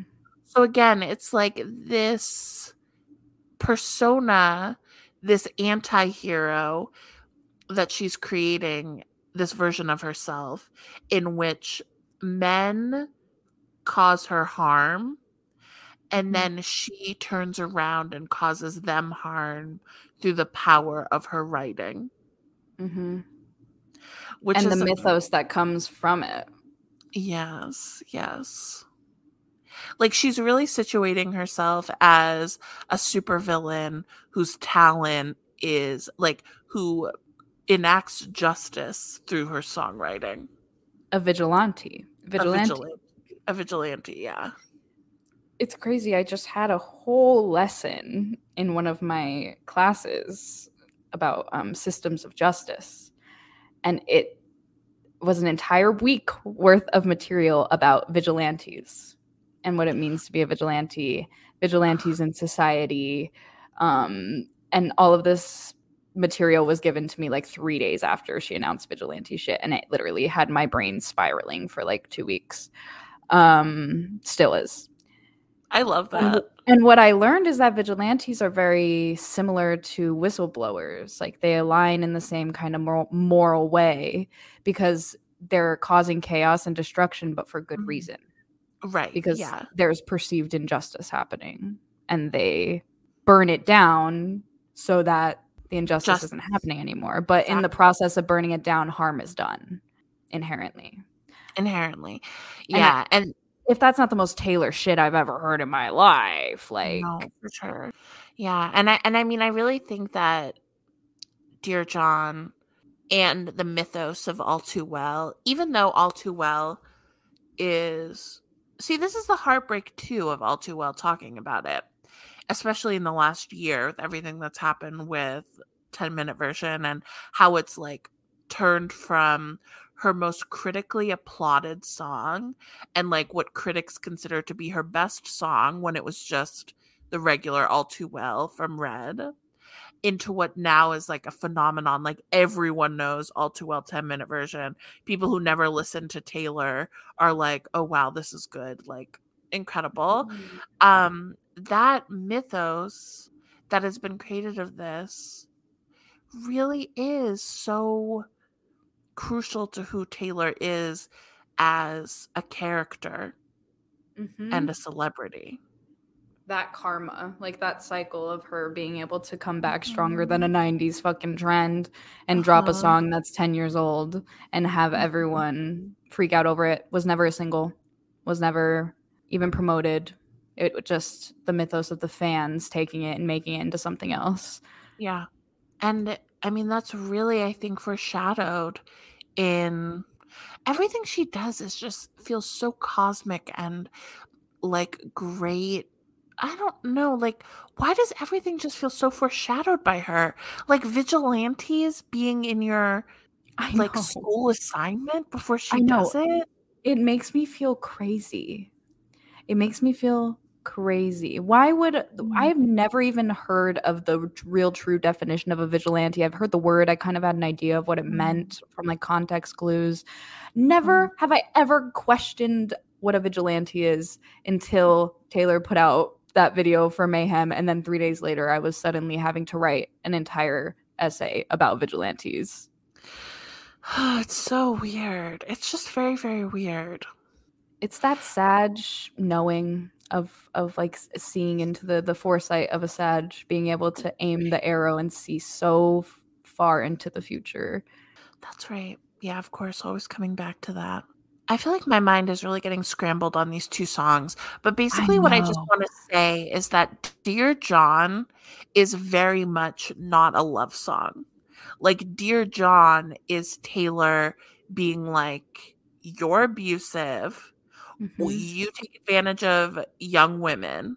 Mm-hmm. You're fucked up. And I'm writing this song to enact vigilante justice against you. Then, all too well, I think if we take it out, like the plot of the All Too Well 10 minute version is the plot of Dear John. Mm-hmm. However, the song All Too Well is like a beautiful, incredible, complicated love song, breakup song, heartache song. There's mm-hmm. nothing in All Too Well from 2012 on the Red Album that would make us think that it was about a similar relationship to Dear John. Yeah. It's just it's like to me one of the, her first like raw emotionally complicated love songs. Totally. I think if Dear John is the rage of like mm-hmm. the cycle of grief, All Too Well is the acceptance because yeah. it's like, God, I'm so fucking angry and I loved you so fucking much.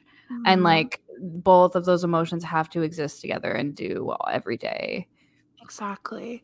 That's like, why the the line um it was rare I was there. I was there. I was there. Like all of that is like her soothing herself and being like, "No, I the love was real to me mm-hmm. even if it wasn't to you even if it wasn't on like a real level it felt real to me and i have to soothe myself and validate that for myself in order to move on i almost feel like all too well you really can only get to the root of it as a song like to simplify it when you look at it in the context of the rest of red because Red is just an album of heartache that like ricochets back and forth between mm-hmm. acceptance, denial, anger, grief. Mm-hmm. And then when you take it out of the context of Red, it just becomes like her greatest, like her magnum opus of being right. a up like singer. That vulnerability that she's shown always mm-hmm. and never lost, like we talked about in Cold as You the willingness to feel heartbreak and then to share it so openly. I've only ever heard Dear John as a in the context of a Dear John letter mm-hmm. being a like a the term for a breakup letter from a girl to um her like man in the army soldier yeah yeah yeah, yeah like soldier yeah but there's something about it that's like anonymity, the Dear John mm. letters, because it does say Dear John, even if their partner's name is not John.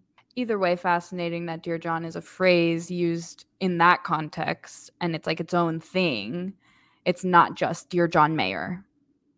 And exactly. I think that's the only reason she put his name in the title like this, because even around this time when she was doing press, they would be like, you never say who your songs are about, but this one like fully names who it's about. And she's like, no, it doesn't. No, it doesn't. A Dear John letter. So yeah, the concept is is that it's assumed that once you use someone's name, it's because you're going to break up with them or because you're like serious and angry.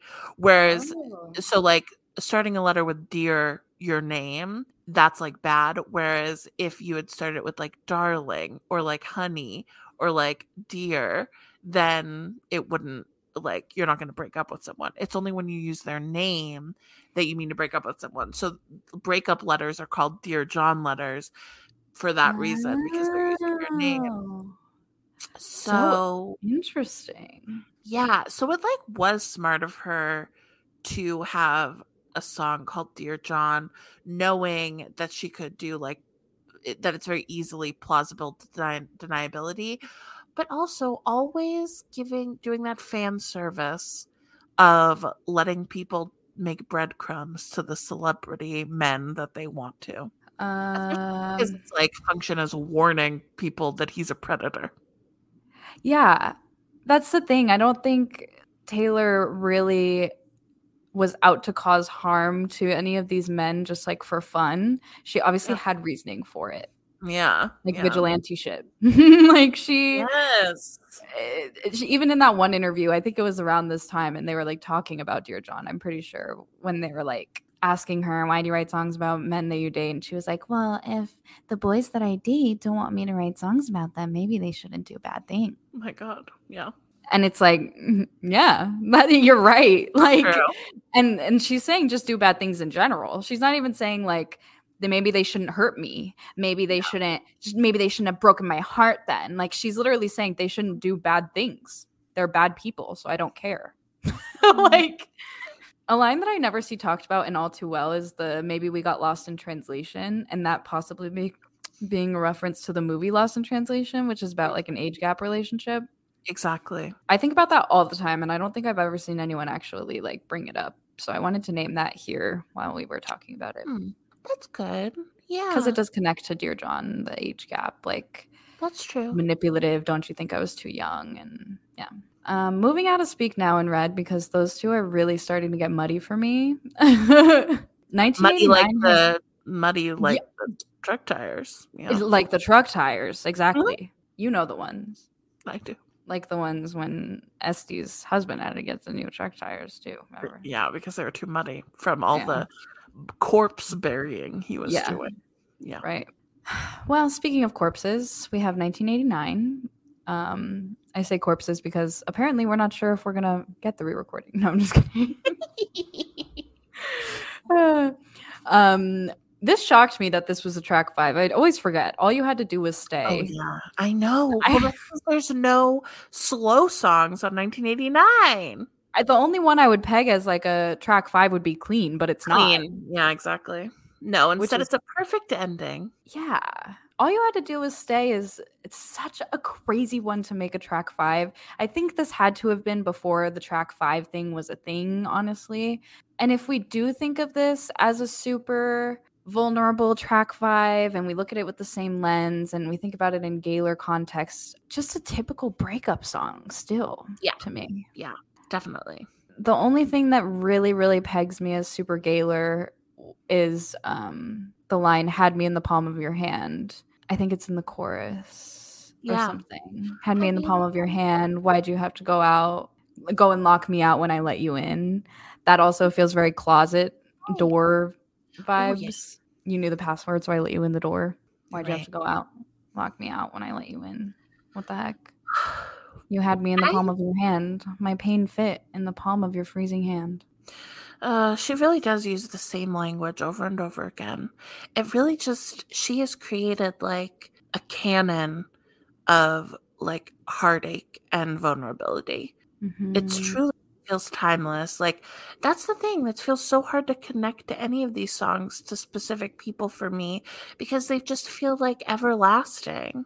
For me, like this one is so crazy because it seems so so linked with Stay Stay Stay from mm-hmm. its preceding album. I mean, that's her whole thing in all of these albums is stay. Like literally all she talks about in all of these songs is staying and like mm-hmm. even in Lover we still see it in like Cornelia Street and yes. She's yes. just begging someone to stay with her, but like the archer says who could ever leave me but who could stay? Like could why stay? would anyone want to stay? Oh, it's devastating. It really puts the stay in devastating. Devastating. So devastating. Devastating. Yeah. Devastate, stay, stay, gay for taying. Fuck. Another metaphor that's repeated in this is um, all I know is that you drove us off the road. Mm, manslaughter. Manslaughter. Yeah. yeah.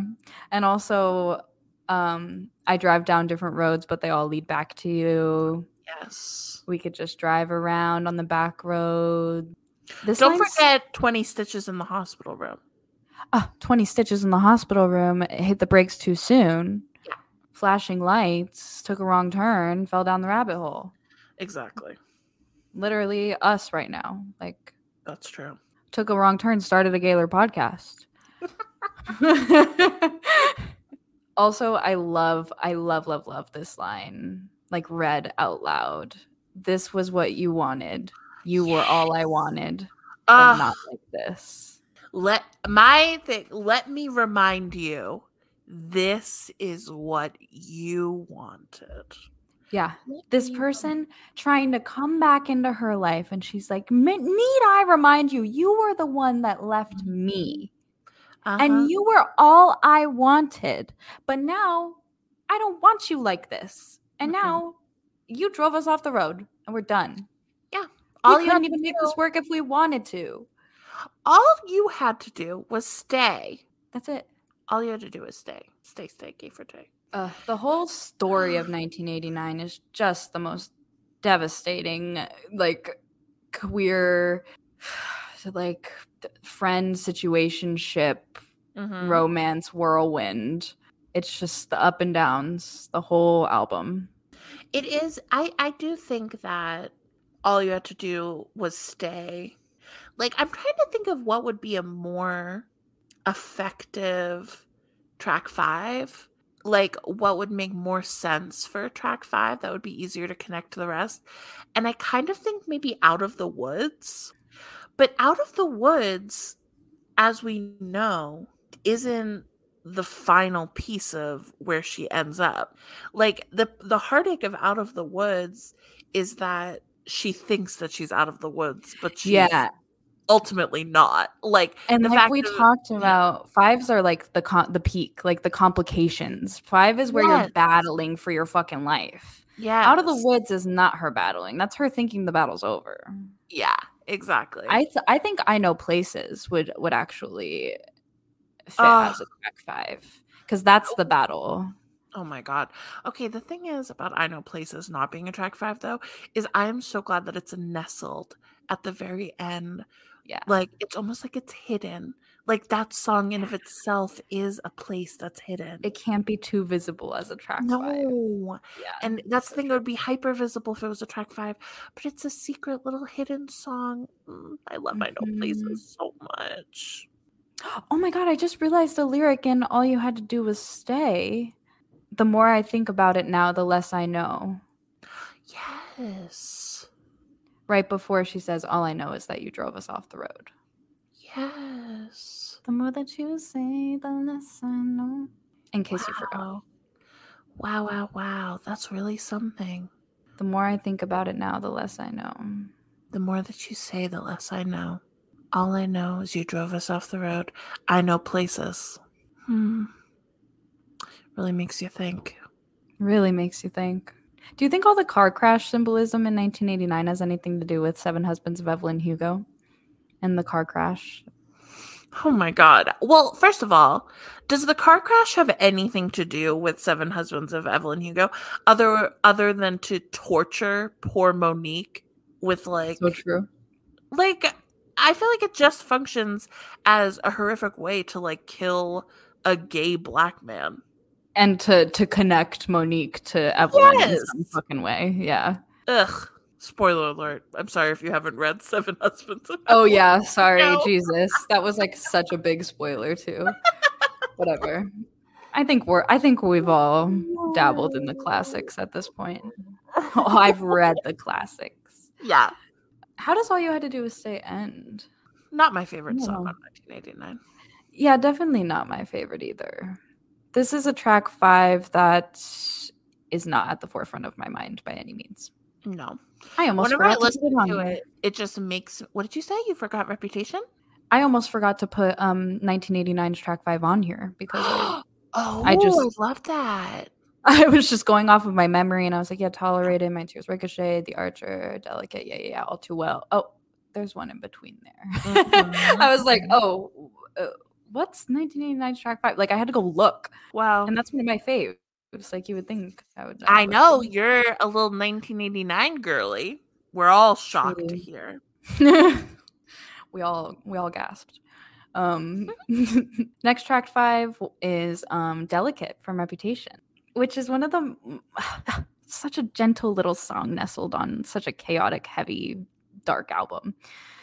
It just like it's such a little glimmer in the midst of the whole thing and it's just like isn't it isn't it delicate? And then she's like boom boom are you ready for it? Boom boom. Like jesus. You know uh, lizzie was asleep on the sofa a couple of nights ago and i was watching youtube videos on our little tv like just having the time of my life as she's asleep and she must have slept through like three or four videos of just like, you know, whatever I was watching. And then I decided to put on Delicate because, you know, I'm a Taylor Swift fan. And that the wait, second. Wait, wait, wait. You like Taylor Swift? Yes. I know. It's very embarrassing, but wow, I would have never. I know it's contrarian to everything I say, but I do like her. And I do like listening to her music. And so I put on Delicate and um she literally cartoon character jolted upright the moment she heard this in for the best like her body rose like a mummy from the tomb and she said, What's happening? the way that she thought something was occurring too. Yeah. Not that the song was just playing, but no. if this song is playing, something has to be exactly. happening. Something's occurring. It was so funny. I was like, you just sat through like 20 minutes of other videos. Like it's not the sound. this ain't for the best. that would also have me literally levitating out of like my dream. exactly. Yeah, it was great. It was really a very special moment but anyways yeah i fucking love this song i think that this is and and from the video you know the fact that track five is graffitied on it it's like yeah. this is when she started to be like oh that like this is a pattern that my track yeah. fives mean something like i'm gonna start purposefully choosing these as being the most like core to my being songs and good god delicate is a good one to choose uh, and Reputation is a great album to start that because mm-hmm. so much of it was so like masked and like ingenuine and like a very interesting private. yeah a very like performative public persona. Yeah.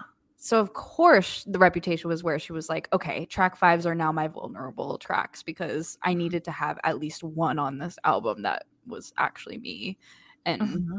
i've already been doing that so i may as well. And i think the vulnerable lines in this song are more vulnerable to the public and less vulnerable to like the subject of the song than the other track fives. Mm. Like the the other songs, the vulnerability is in the fact that she's talking directly to John, saying, "Don't you think I was too young? Like mm. fuck you." Mm. And all too well, she's like, "No, I remember it. Like you and I were doing this, whatever. I've never met anyone as cold as you. All you had to do was stay." Like these are like vulnerability with the subject of the song. Yeah. Delicate is a vulnerability to the public. Is it cool that I said all that? Literally admitting my reputation's never been worse. Within the first like five seconds of the song, she's letting the public know I am aware of how you see me. And that is the most vulnerable we had ever seen Taylor up until that point. Mm-hmm. Acknowledging the fact that the public does not like her. Like that's mm-hmm. vulnerable mm-hmm. for someone who cares so much about her reputation to say my reputation has never been worse. Yeah, and and then the video all being about like how she deeply wishes that she wasn't so hyper visible and like her love being able to turn her invisible and then like when she is in that isolation of invisibility that is truly as isolating as her hypervisibility then she stumbles into the bar with like the pink light glowing and locks eyes with like a woman at the bar the fifth woman at the bar the, the fifth, fifth woman at the bar. bar after we're like told over and over again track five five five five five five five the fifth woman at the bar fifth person is a woman. And just the fact that the people at the bar are women and men and they all look at her and she's mm-hmm. looking with like her little loving look. I'm like, isn't that enough? Even if the fifth person wasn't a woman, isn't it enough the fact that she walks into a bar to both men and women? Exactly. So many people took that at Reputation. So many of our Gaylor ancestors took that as her coming out as bi. That's yeah. important to remember. Yes, it is. People that have known what we have not known for so long did see mm-hmm. that as her coming out as bi. So, who are we to say that she's going to come out more than that? What does it even mean to come out in this world that people refuse to see our queerness no matter what? Like, mm-hmm. I think that that's why it's such a touchy subject for me, this whole coming out, demanding to come out, is that I'm literally married to a woman and we have to come out constantly. Mm-hmm. People think that we're sisters all the time. Mm-hmm. People aren't interested. People don't even think of us as being romantically together. They think that we're like spinsters that are roommates. Even when yeah. they know we're married, they like refuse to see us in a sexual way. Like, or they see us in a hypersexual way. Mm-hmm. Like, there is no existing peacefully as a queer, as an out queer person. No. There's no permanently being out. That's the thing. There's no being out. There's no being out. That's a figment no, of, our, of straight imagination. the only visibility that queer people get is from other queer people, not from straight people. Exactly. Even when you come out constantly, you're not yeah. visible still in the way that you expect to be seen. I can't, I mean, I imagine that's what Taylor's talking about with her track three, Antihero, and mm. how she mm. says, I feel like my life has become so big and unmanageable that I don't feel like a person. Yeah. She's like, all of these people talk about me and my my sexuality and my writing and my art and me as a person, even though I know all of those things are not actually me. Mm-hmm. Where do you draw the line? Like, and especially as a queer person, where do you draw the line when all you're looking for is acceptance from everyone, mm-hmm. especially as a mm-hmm. public figure. I can imagine all she's looking for is acceptance, whatever that looks like. So, whatever projections people will put onto her, she'll take because it's some form of exception. Yeah. Yeah. I mean, it's truly being the mirror ball. Yeah. Living as the mirror ball. Literally. Yeah. A little side note, Katie. Mm-hmm. Um, I have begun watching the Chely Wright documentary. I'm a little over halfway done with it, and I very, very, very highly recommend that you and Lizzie watch it. Oh my god, I love it. I've been meaning to for a very long time because yeah. I see clips from it. You see the clip of her at her book signing talking about mm-hmm. the machine, the blender of the industry, everything. We've mm-hmm. talked about all of that. And so I I just felt like it was important to get context and god damn it's important to get context from this documentary. Holy shit. I had no idea that she documented so much of her journey in planning to come out. Like she documented all of the planning and all of the nights of her like crying to her phone camera and being like i don't think i can do this. Like very very very parallel to miss americana. Very oh that's really exciting we'll definitely have to watch it yeah we should do we should do an episode on it yeah that's why i i think yeah. you guys should watch it and and we can talk about it because it reminded me because the mirror ball stuff and Chely has right. said twice now in the documentary so far that her biggest qualm with being in the closet was she would like come off stage or get home for the night after like a big day of press and she would look in the mirror and see herself and she would just start crying because she'd be like I don't know who I am anymore. Mm-hmm. Like I've taken on this public persona so heavily that I don't know who I am when I'm not in public. And the whole idea of her looking in a mirror and breaking down now twice in the documentary and then thinking about Taylor looking in the mirror in the delicate music video and yes. how she's making funny faces in the mirror and then gets really disappointed because she's like oh, who am I you know like yeah. you see that whole process happen in that music video and then to hear her talk about mirror balls and being a reflection to everyone else like Oh, that was the second time Chely mentioned it. The second time that she talked about looking into a mirror and crying was when she almost shot herself. Oh my god. Uh, she was about to attempt suicide and looked in the mirror. Wow. And that's what made her not. So yeah, really highly recommend for all the listeners and we will do an episode eventually on Chely Wright's documentary and like parallels yeah. with Taylor. And yeah, I just thought that was very, very interesting. And it reminded me of the Delicate music video too. So Oh, that's exciting. That's really exciting. Um other very vulnerable parts of Delicate. I wrote down the line, I pretend you're mind all the damn time. Mm-hmm. Oh, I love that line. We kind of see her like word vomit that out, like improv it in the making of Reputation in like those videos. Um, which is what makes it so genuine to me too because you see her just like come up with the line and kind of like smile because she's like damn i really do. Like she's like i just said that line because i really do pretend that they're mine. Uh, i love that line because of the the um conflict like the confliction of it the uh, almost like oxymoronic aspect of it. Like mm. sometimes when like sometimes when I look into your eyes. Yeah, yeah. I pretend that you're mine all the damn time. It's like, is it sometimes that you're doing this? Or are you doing this all the time? Right. And like the slow admission of the truth. It's like, mm-hmm. sometimes when I do this, but then by the end, it's like, can you just picture her like talking to her yeah. lover saying this? And then by the end, she's like, okay, actually, all the time. Like, yeah. all the time. I imagine that you're mine. Cause it's like how she's starting out, like, um, this ain't for the best. Um, I- am really nervous. I know this is like a delicate thing, and I, I, is it cool if I tell you that like sometimes I look into your eyes and da da da. And then yeah, the peak of the song, the whole big drop leads up to all the damn time.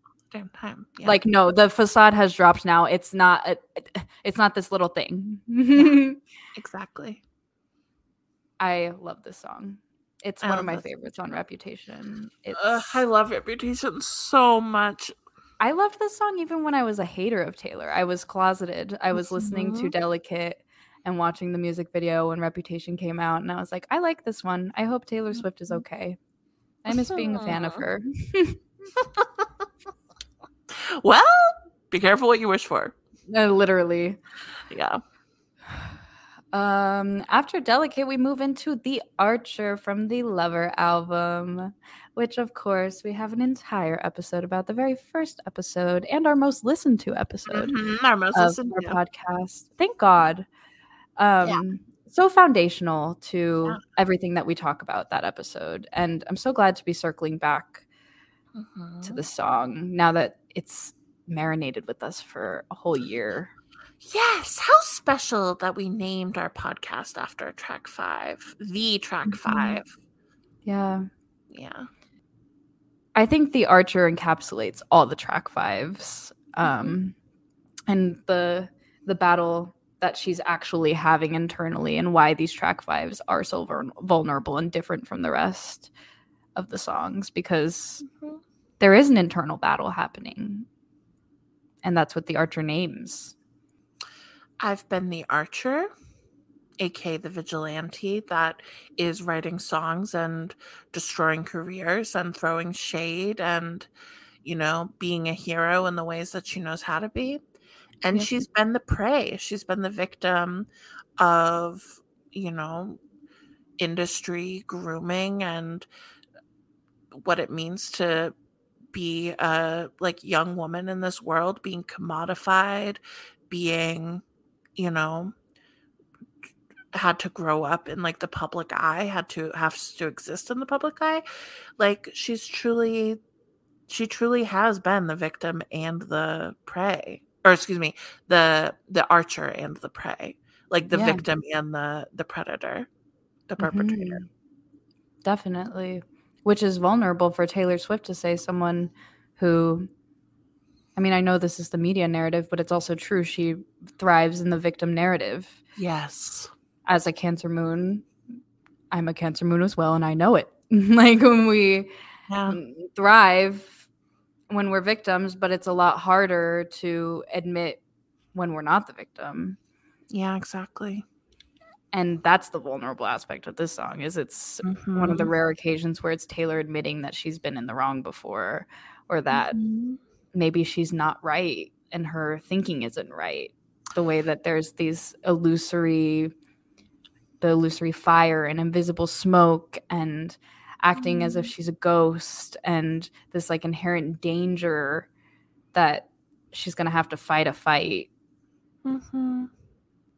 yeah just... and i think that it's similar to miss americana like i think that miss americana really does document a shift in her feeling that like she knows that she has been playing the victim in a lot of ways.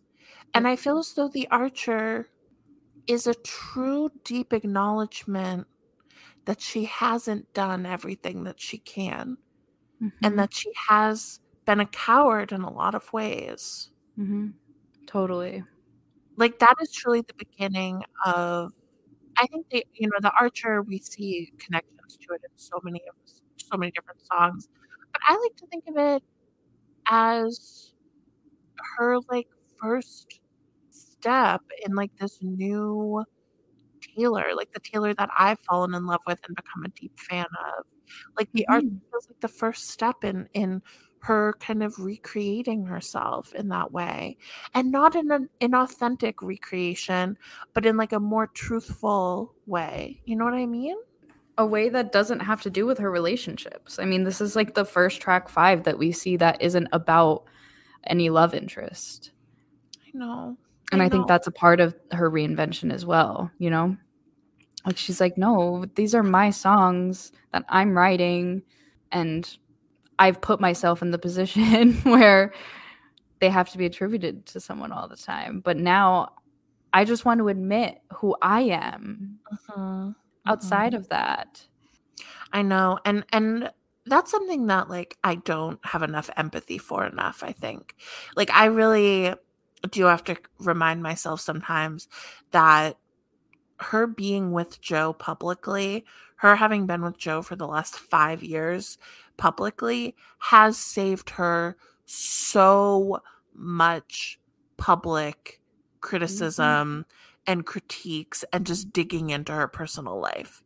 Mm-hmm. Like she was truly able to separate herself for the most part, like in a big way. Obviously, so many men are still obsessed with calling her like you know, uh, she's uh, she has so many boyfriends, blah, blah, blah. like whatever. Yeah. Misogyny will exist no matter what.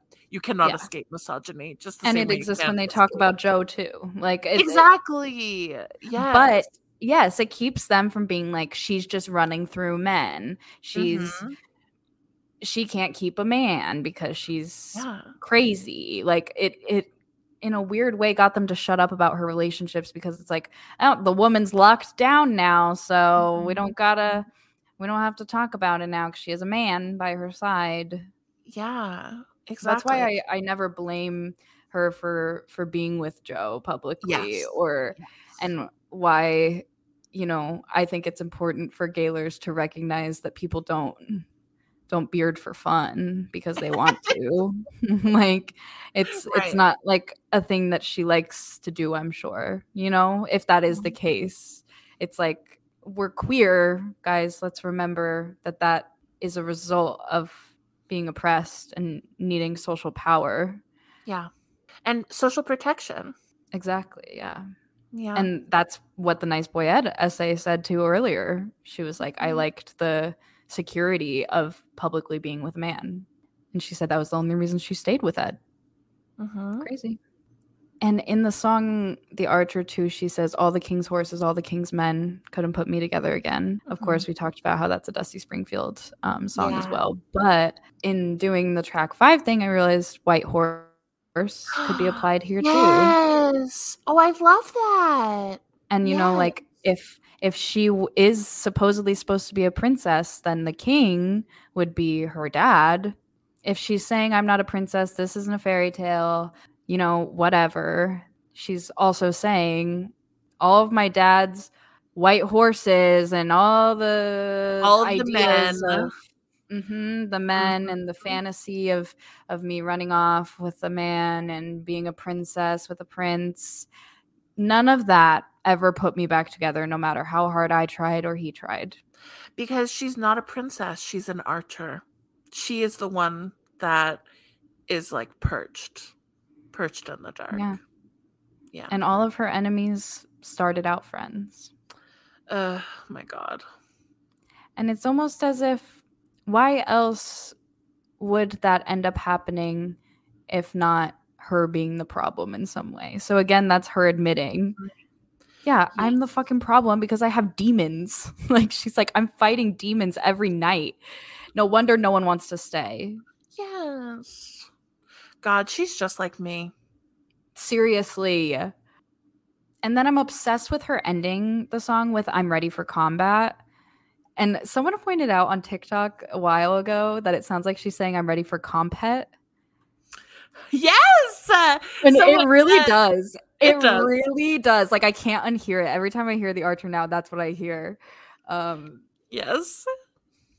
So funny. But um transitioning from her saying i'm ready for combat and then into folklore my tears ricochet mm. ah. where she's ready for combat and then all of a sudden we gather here weeping in a sunlit room. And it's like, Mhm. girl, who did you kill in your combat? like, oh my god. They say I don't want that, but what if I do? Yeah. Yeah. And then she she Yeah, says, here I am I'm at the funeral." fire- yeah, if it I'm on fire, I did want that. you'll be made of ashes too. Mhm. You'll be in an urn. Yeah. Yeah, bitch. You're gonna be in an urn. cremated too, Mm. Ugh, I love my tears ricochet. right? And then I her, almost feel like it's slept on. Does that feel right to you? I think it does feel right because every time I re-listen to it or I play it on the piano or something, I'm like, holy shit! Like this is one of the best songs ever written. I like know. in general. It really is. It's so good. The symbol, the imagery, it's like I'm truly being carried away into a in, into like a short film. Hearing it. yeah. Like everything is so crystal clear to me, and the smoke The in the room. The production is so good on that so song. good. Yeah, Jack Antonoff really hit the slay button. Mm-hmm. Yep. Um, other standout lines here, Mm. because when I'd fight, you used to tell me I was brave.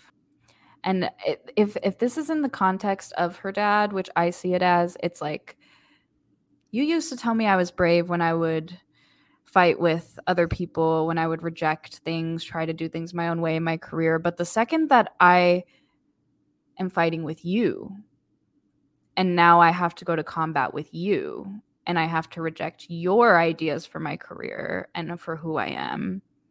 Now, all of a sudden, it's a problem.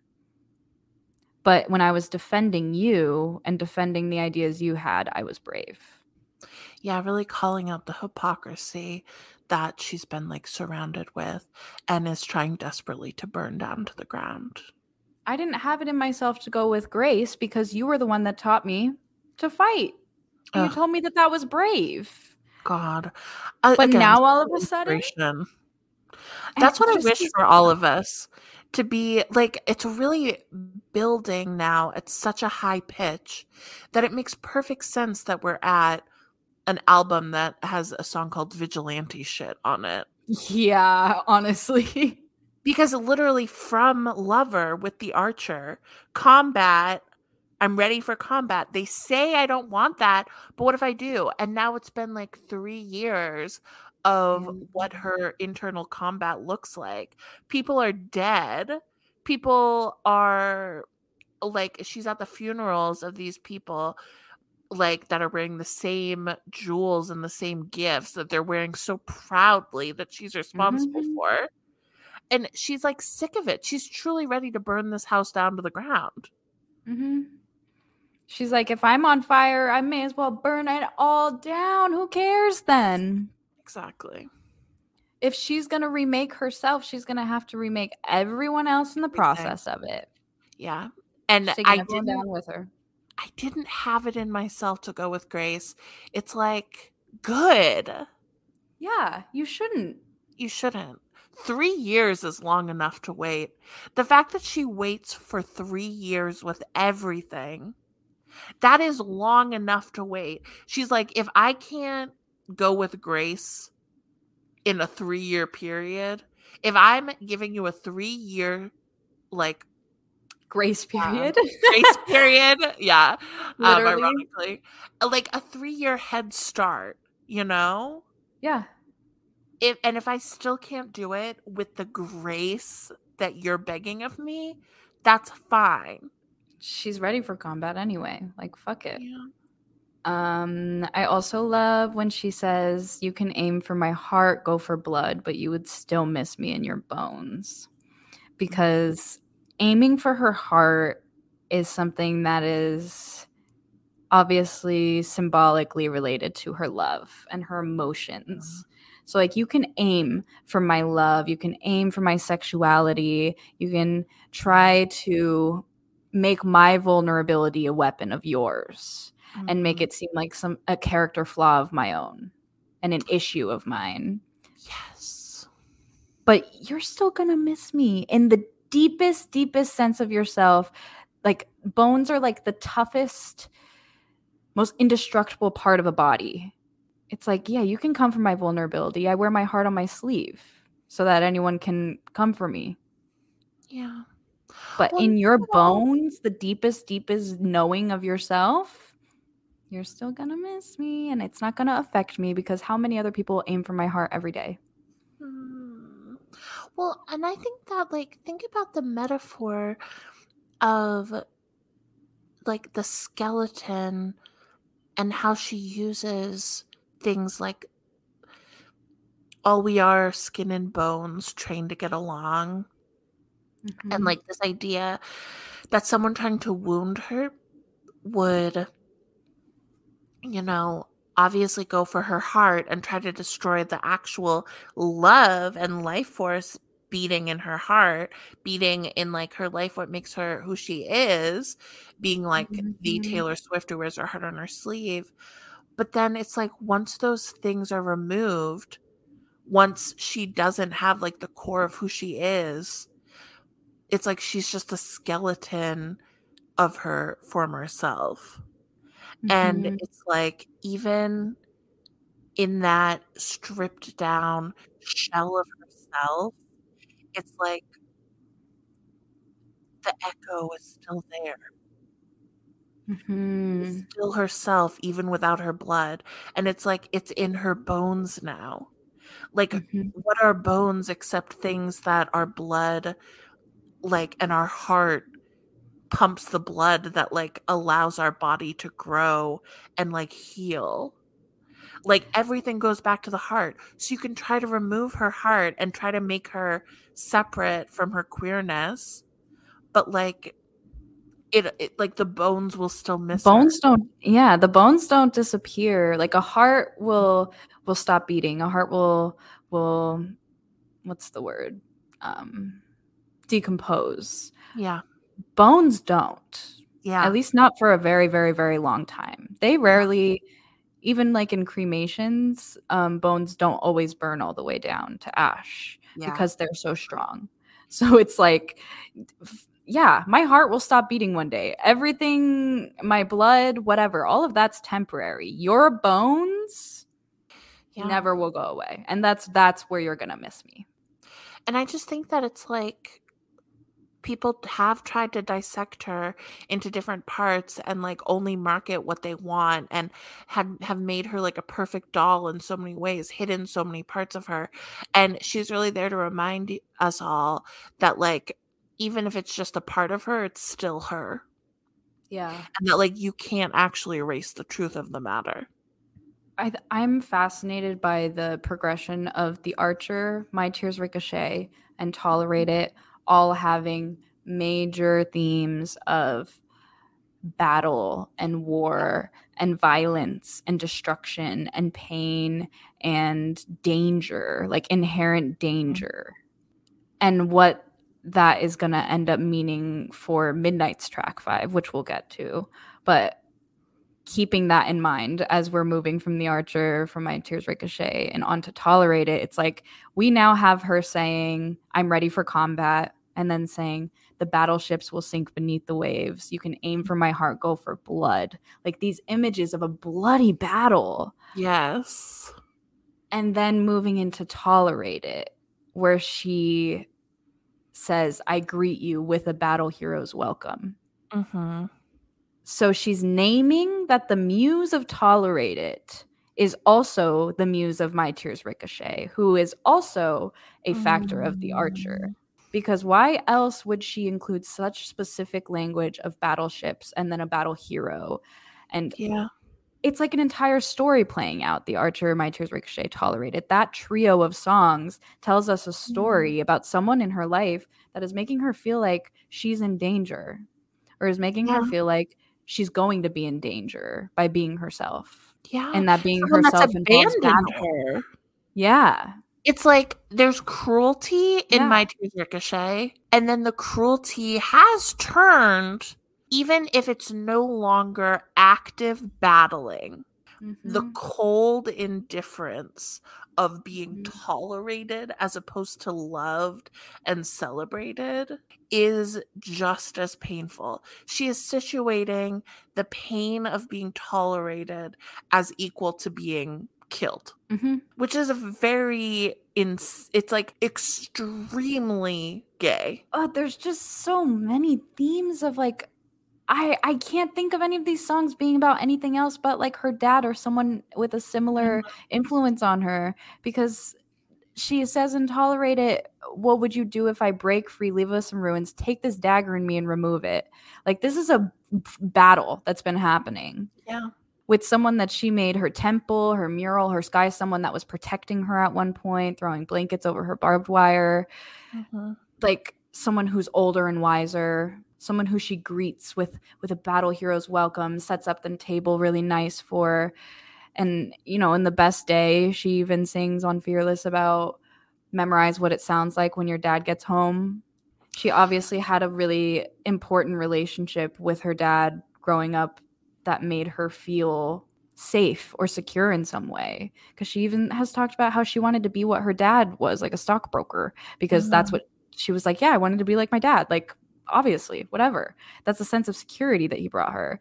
And this like progression, like I didn't even mean to talk about this in this episode, but the further we get along, the more and more that I'm just like confirmed Scott Swift is on my hit list. And mm. like because of the lyrics of these three songs specifically.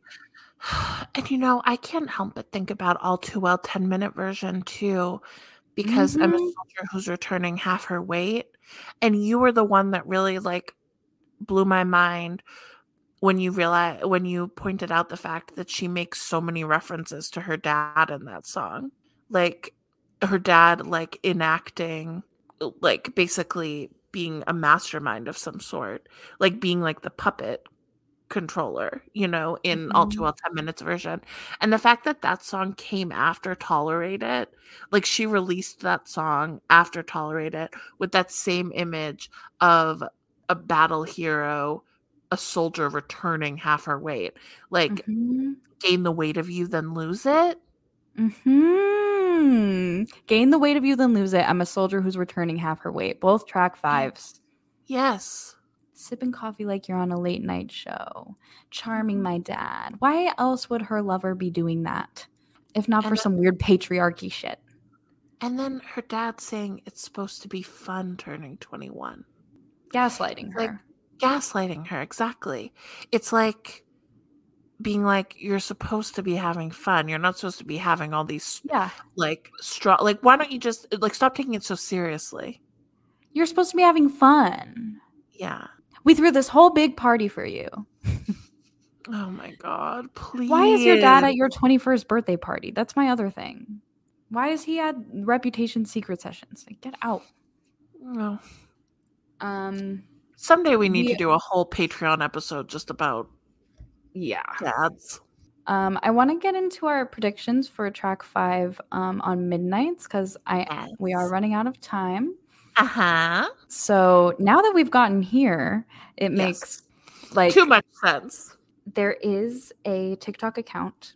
I think it's called like Midnight Leaks or something. Yep, or Midnight Leaks. Is. It's called Midnight Leaks. And they leaked a possible track list mm-hmm. for um, Midnights. And yeah, if you don't want to hear this leaked track name, please stop listening here. Thank you so much for your time. Yes. Peace and love. We'll see you Peace next time. Love. Stay, stay, stay gay for Tay. Goodbye. The episode's over for you. Right. Now for the real ones. Yes. keep in mind too all of the tracks that have been revealed thus far do align with this track list and they have been accurate so far so we can assume that the rest are also accurate track and five on this course, with nuance always are any tracks real is an album coming we don't know okay exactly is yes. taylor swift real who what is music who are who we are we yes. what is i what is time? We don't know. Yeah. So, track five is titled You're on Your Own, Kid. Period. Did you, did you hear what Madyson just said. The leaked track five is called You're on Your Own Kid. Now, if that isn't the name of track five, in some ways I'll be excited because I love a surprise. So it'll be fun to find out what the actual track five is. However, if it is the name of track five, what in the world? That is the most fucking incredible name in the entire world. It really is a thorough line from everything else that we've been talking about for track fives. Even before we started the episode, I was like, yeah, track five seem like they align a lot with like Scott Swift and like her addressing mm-hmm. him, especially the last three track fives. Yes. But then we talked about it and I was like, oh my God, this track five name makes even more sense. More sense. I know. You're on your own, kid. Break free and leave us in ruins. Well, it's also so Rebekah Harkness coded. Like calling people kid. First of all, don't call me kid, don't call me baby. Yeah. Let's not forget about that. But it's so Rebekah Harkness coded because it's like old timey. Like calling people kid is so old timey. It's what old people call kids to like diminish them, to minimize them, condescend them. Yeah. It like makes you feel small when someone calls you kid, even if they are so much older than you and you are a kid. It's still like, ugh, it's the longest track title on this entire list, so it sticks out a lot. So yeah, I do. That's my that's my um, theory for track five. I think it's gonna be a, another song about Scott and just describing what happened with that situation. Mm. I love that prediction, and I love the idea that that would be true. I'll be giddy if it's true, and I'll be giddy if it's not true. That's the magic. Mm-hmm. Yeah, I could, I could also see it being about like aligned with illicit affairs. The line like "Don't call me kid, don't call me baby," of like maybe she was gonna come out with a partner, and maybe the partner was like, "You're on your own, kid. This journey is not my journey, not my story." Sorry, kid. I have a magazine to run. You're on your yeah. own. So true. But I think that's everything that I have to say about track fives. Katie? Yeah, I think so too. You know, this episode wasn't as satisfying as I thought it would be. There's still a lot of questions that we have. A lot of questions. It's it's nice to look at the through lines of it all, but it's also just like gee whiz. There's a lot we don't know. You're and all we do know is that Taylor is fighting battles, like literally mm-hmm. fighting demons. That's all mm-hmm. these songs show. Yeah, she's the archer and she is the prey. I think the next time that you hear from us on the main feed, Midnights will have been released. And the next time you hear from us, we will have I, recorded I in mean, person. Yeah, yeah, about midnight. About midnights yeah so happy happy october. Happy october. Happy midnights to all those that celebrate. Oh my god and it is Thurs- thursday october 6th it's 5 p.m on the east coast and we may be getting karma as a lead single at midnight maybe? Maybe. We'll see. And let's not forget katie i forgot to mention this but yes. saturday october 8th is international lesbian day and yes. Tuesday, October 11th, is National Coming Out Coming Day. Out Day. So let's keep our eyes and ears peeled because I have a feeling this weekend is going to be very eventful. Even if we don't get a lead single, even if we don't get a coming out, quote unquote, mm-hmm. I just there's going to be a lot of exciting things happening regardless because it's the week before an album. So exactly, and also if you are interested, look in the link in our description for uh, coming to the Midnight's listening party. It's yes. Thursday, October 20th at 11 p.m. We will have an hour of festivities until midnight. And then at midnight, we will all be quiet and listen to the album together and chat together about it. So we can do the first listening together.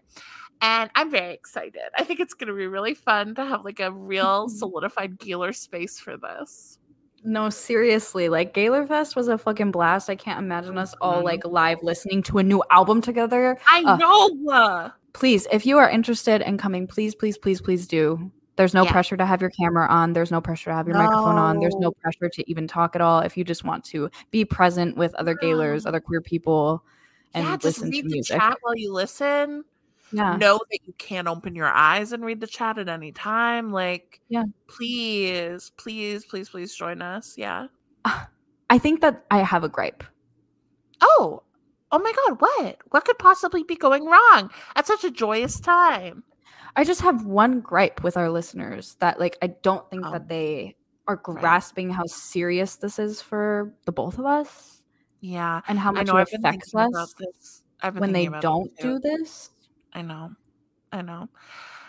It's like they haven't heard a certain track five.